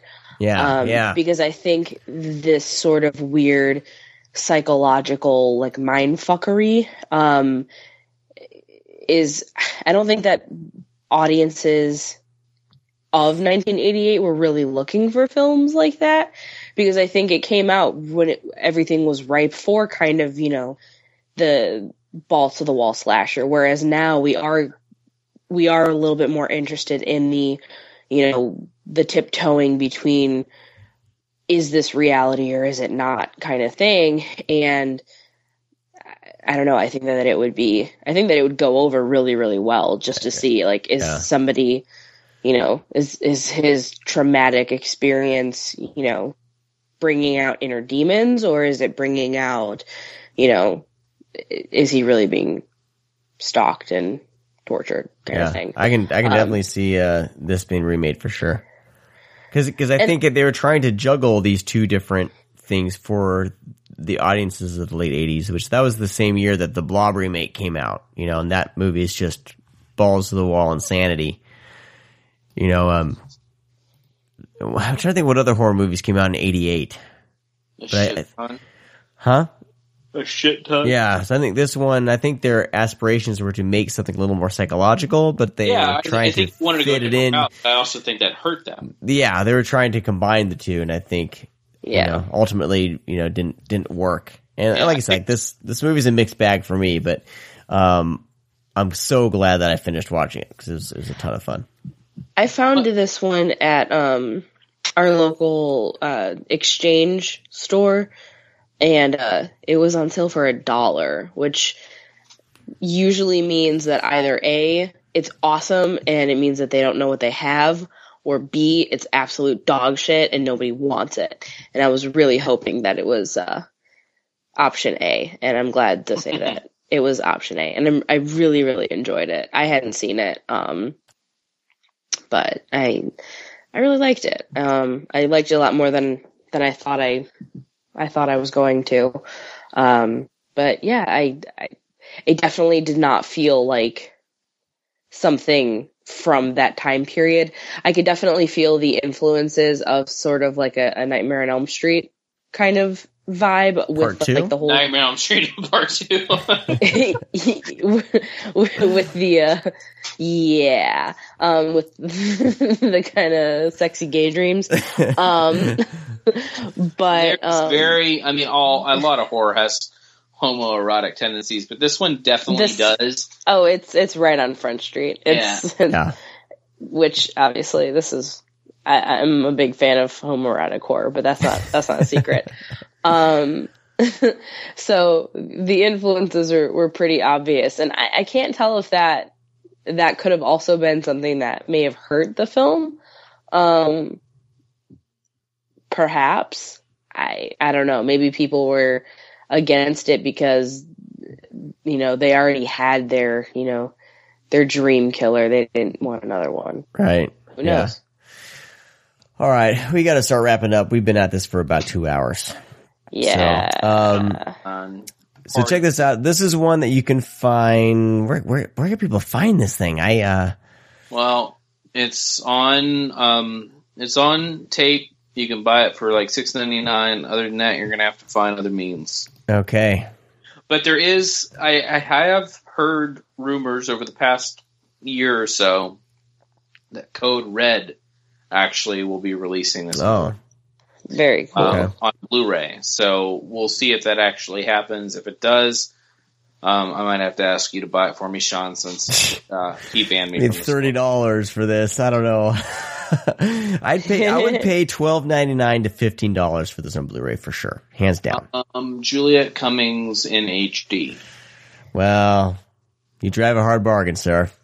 All I'm saying is that I don't have a lot of movies with Juliette Cummins in HD. This needs to be remedied. I think the only ones I have are Critters 3 and Friday the 13th. Huh. That's a shame. Part, I think Well- she's 4. we'll see what we can do by getting more Juliette Cummins in HD for you. Um, we want to thank thank all you guys for listening to us. We're super excited to have BJ back. Thank you, BJ, for I'm so excited. gracing us with your presence again. Um, I've missed you guys. quick plug for myself. I'm going to be on a podcast called The Smell of Music Oh my god. on Wednesday. So tomorrow. Gross. This, this, should, this should post on Tuesday. Uh, we're talking rapcore. Gross. Rapcore. Oh, Yeah. that's the whitest thing you could have ever Oh said. man, they what they do is they pick a genre and they talk about it. They have a guest. The guest chooses the playlist, and they basically listen to the playlist and all basically cringe together. It was a really fun time. Uh, so that'll be up on Wednesday. I, I don't I don't know if they have a website or not. They have a Facebook, The Smell of Music, and they're also you can just type in The Smell of Music on iTunes. and You can find the show there. The smell of music, if it's rapcore, s- s- sounds like it would smell like Fago. This, yeah, probably. oh man, I was cringing with some of the songs that I uh, that I, that I chose because I used to like. I, I basically chose songs that I used to love and didn't really listen Oh, to them at all. And Can you just name one? huh? Can you name one that's not Uh, listed? "Hey Bartender" by Hed PE, Wow. which is a lot more rapey than I thought it was when I lis- Uh, initially did you wear your listened. to it. fedora hat? I wore my Junkos for the occasion. You wore your fedora hat while you listened to No, it? yeah, fedora hat and Junkos. Junkos? Ew. You mean Jinkos? Jinkos, the J N C O whatever. It's Brad, we already know. Jinkos, I don't Brad, know. Brad, we know that Sean doesn't know how to read. We don't. I always It's- said it's okay. I don't know. J N C O. There's no You know, vowels. were- There's a You vowel were at end. That's it. you were doing so well on this episode, and you just totally fucked up right there. Hey, I'm not perfect. So, are you saying all through high school you called them Junkos? Junkos. Oh I no! I was in Iowa. We didn't know any better. We didn't know any better. Oh, Junkos. Sean. Gene goes. I don't know. I don't give a shit. That was the '90s. Who gives a crap? All right. And with that, everyone, uh, check out our sponsors. coffeeshopofhorrors.com. Buy their shit. Uh, use the code SCREENCAST. and then, of course, go to grindhousevideo.com and use the code SCREAMCAST10 when you order from them. it's really not that funny. It's not that funny. Yeah. All right. I was born in 1990. Even I know how to say the word right. The fad lasted a year. I, I didn't really It's have. coming back. Oh, though. God, I know. back. Dear It's coming God back. almighty. Mallcore kids wear them. They sure do. What Dude. I I see, the I see pictures from that trip time in my life, and I'm like, what the fuck? I need to find those and send them to you guys. You guys would die. Wait, you, you actually own? You actually own Junkos? Yes. And I had bleached blonde hair. Oh man, that's even worse because you actually owned it. I You didn't know listened to rapcore and Oh, man. skacore. You, you didn't Oh, I listen to rapcore. You listened to Head E. PE. uh, POD, you know, POD, Hed PE. All those Oh, that's guys, all right, those because you were down with the God, You so of course you listened to POD. Limp Bizkit, but you know, I kind of felt weird listening to Limp Bizkit because they were so evil. All right, with that, oh, I am. We're gonna sign off. All of you guys have a great week. Talk to all of you next week. bye bye. See ya. Bye. Sean, you're the best. Oh shit. Okay. Oh, don't tell me you're leaving. The party's just begun.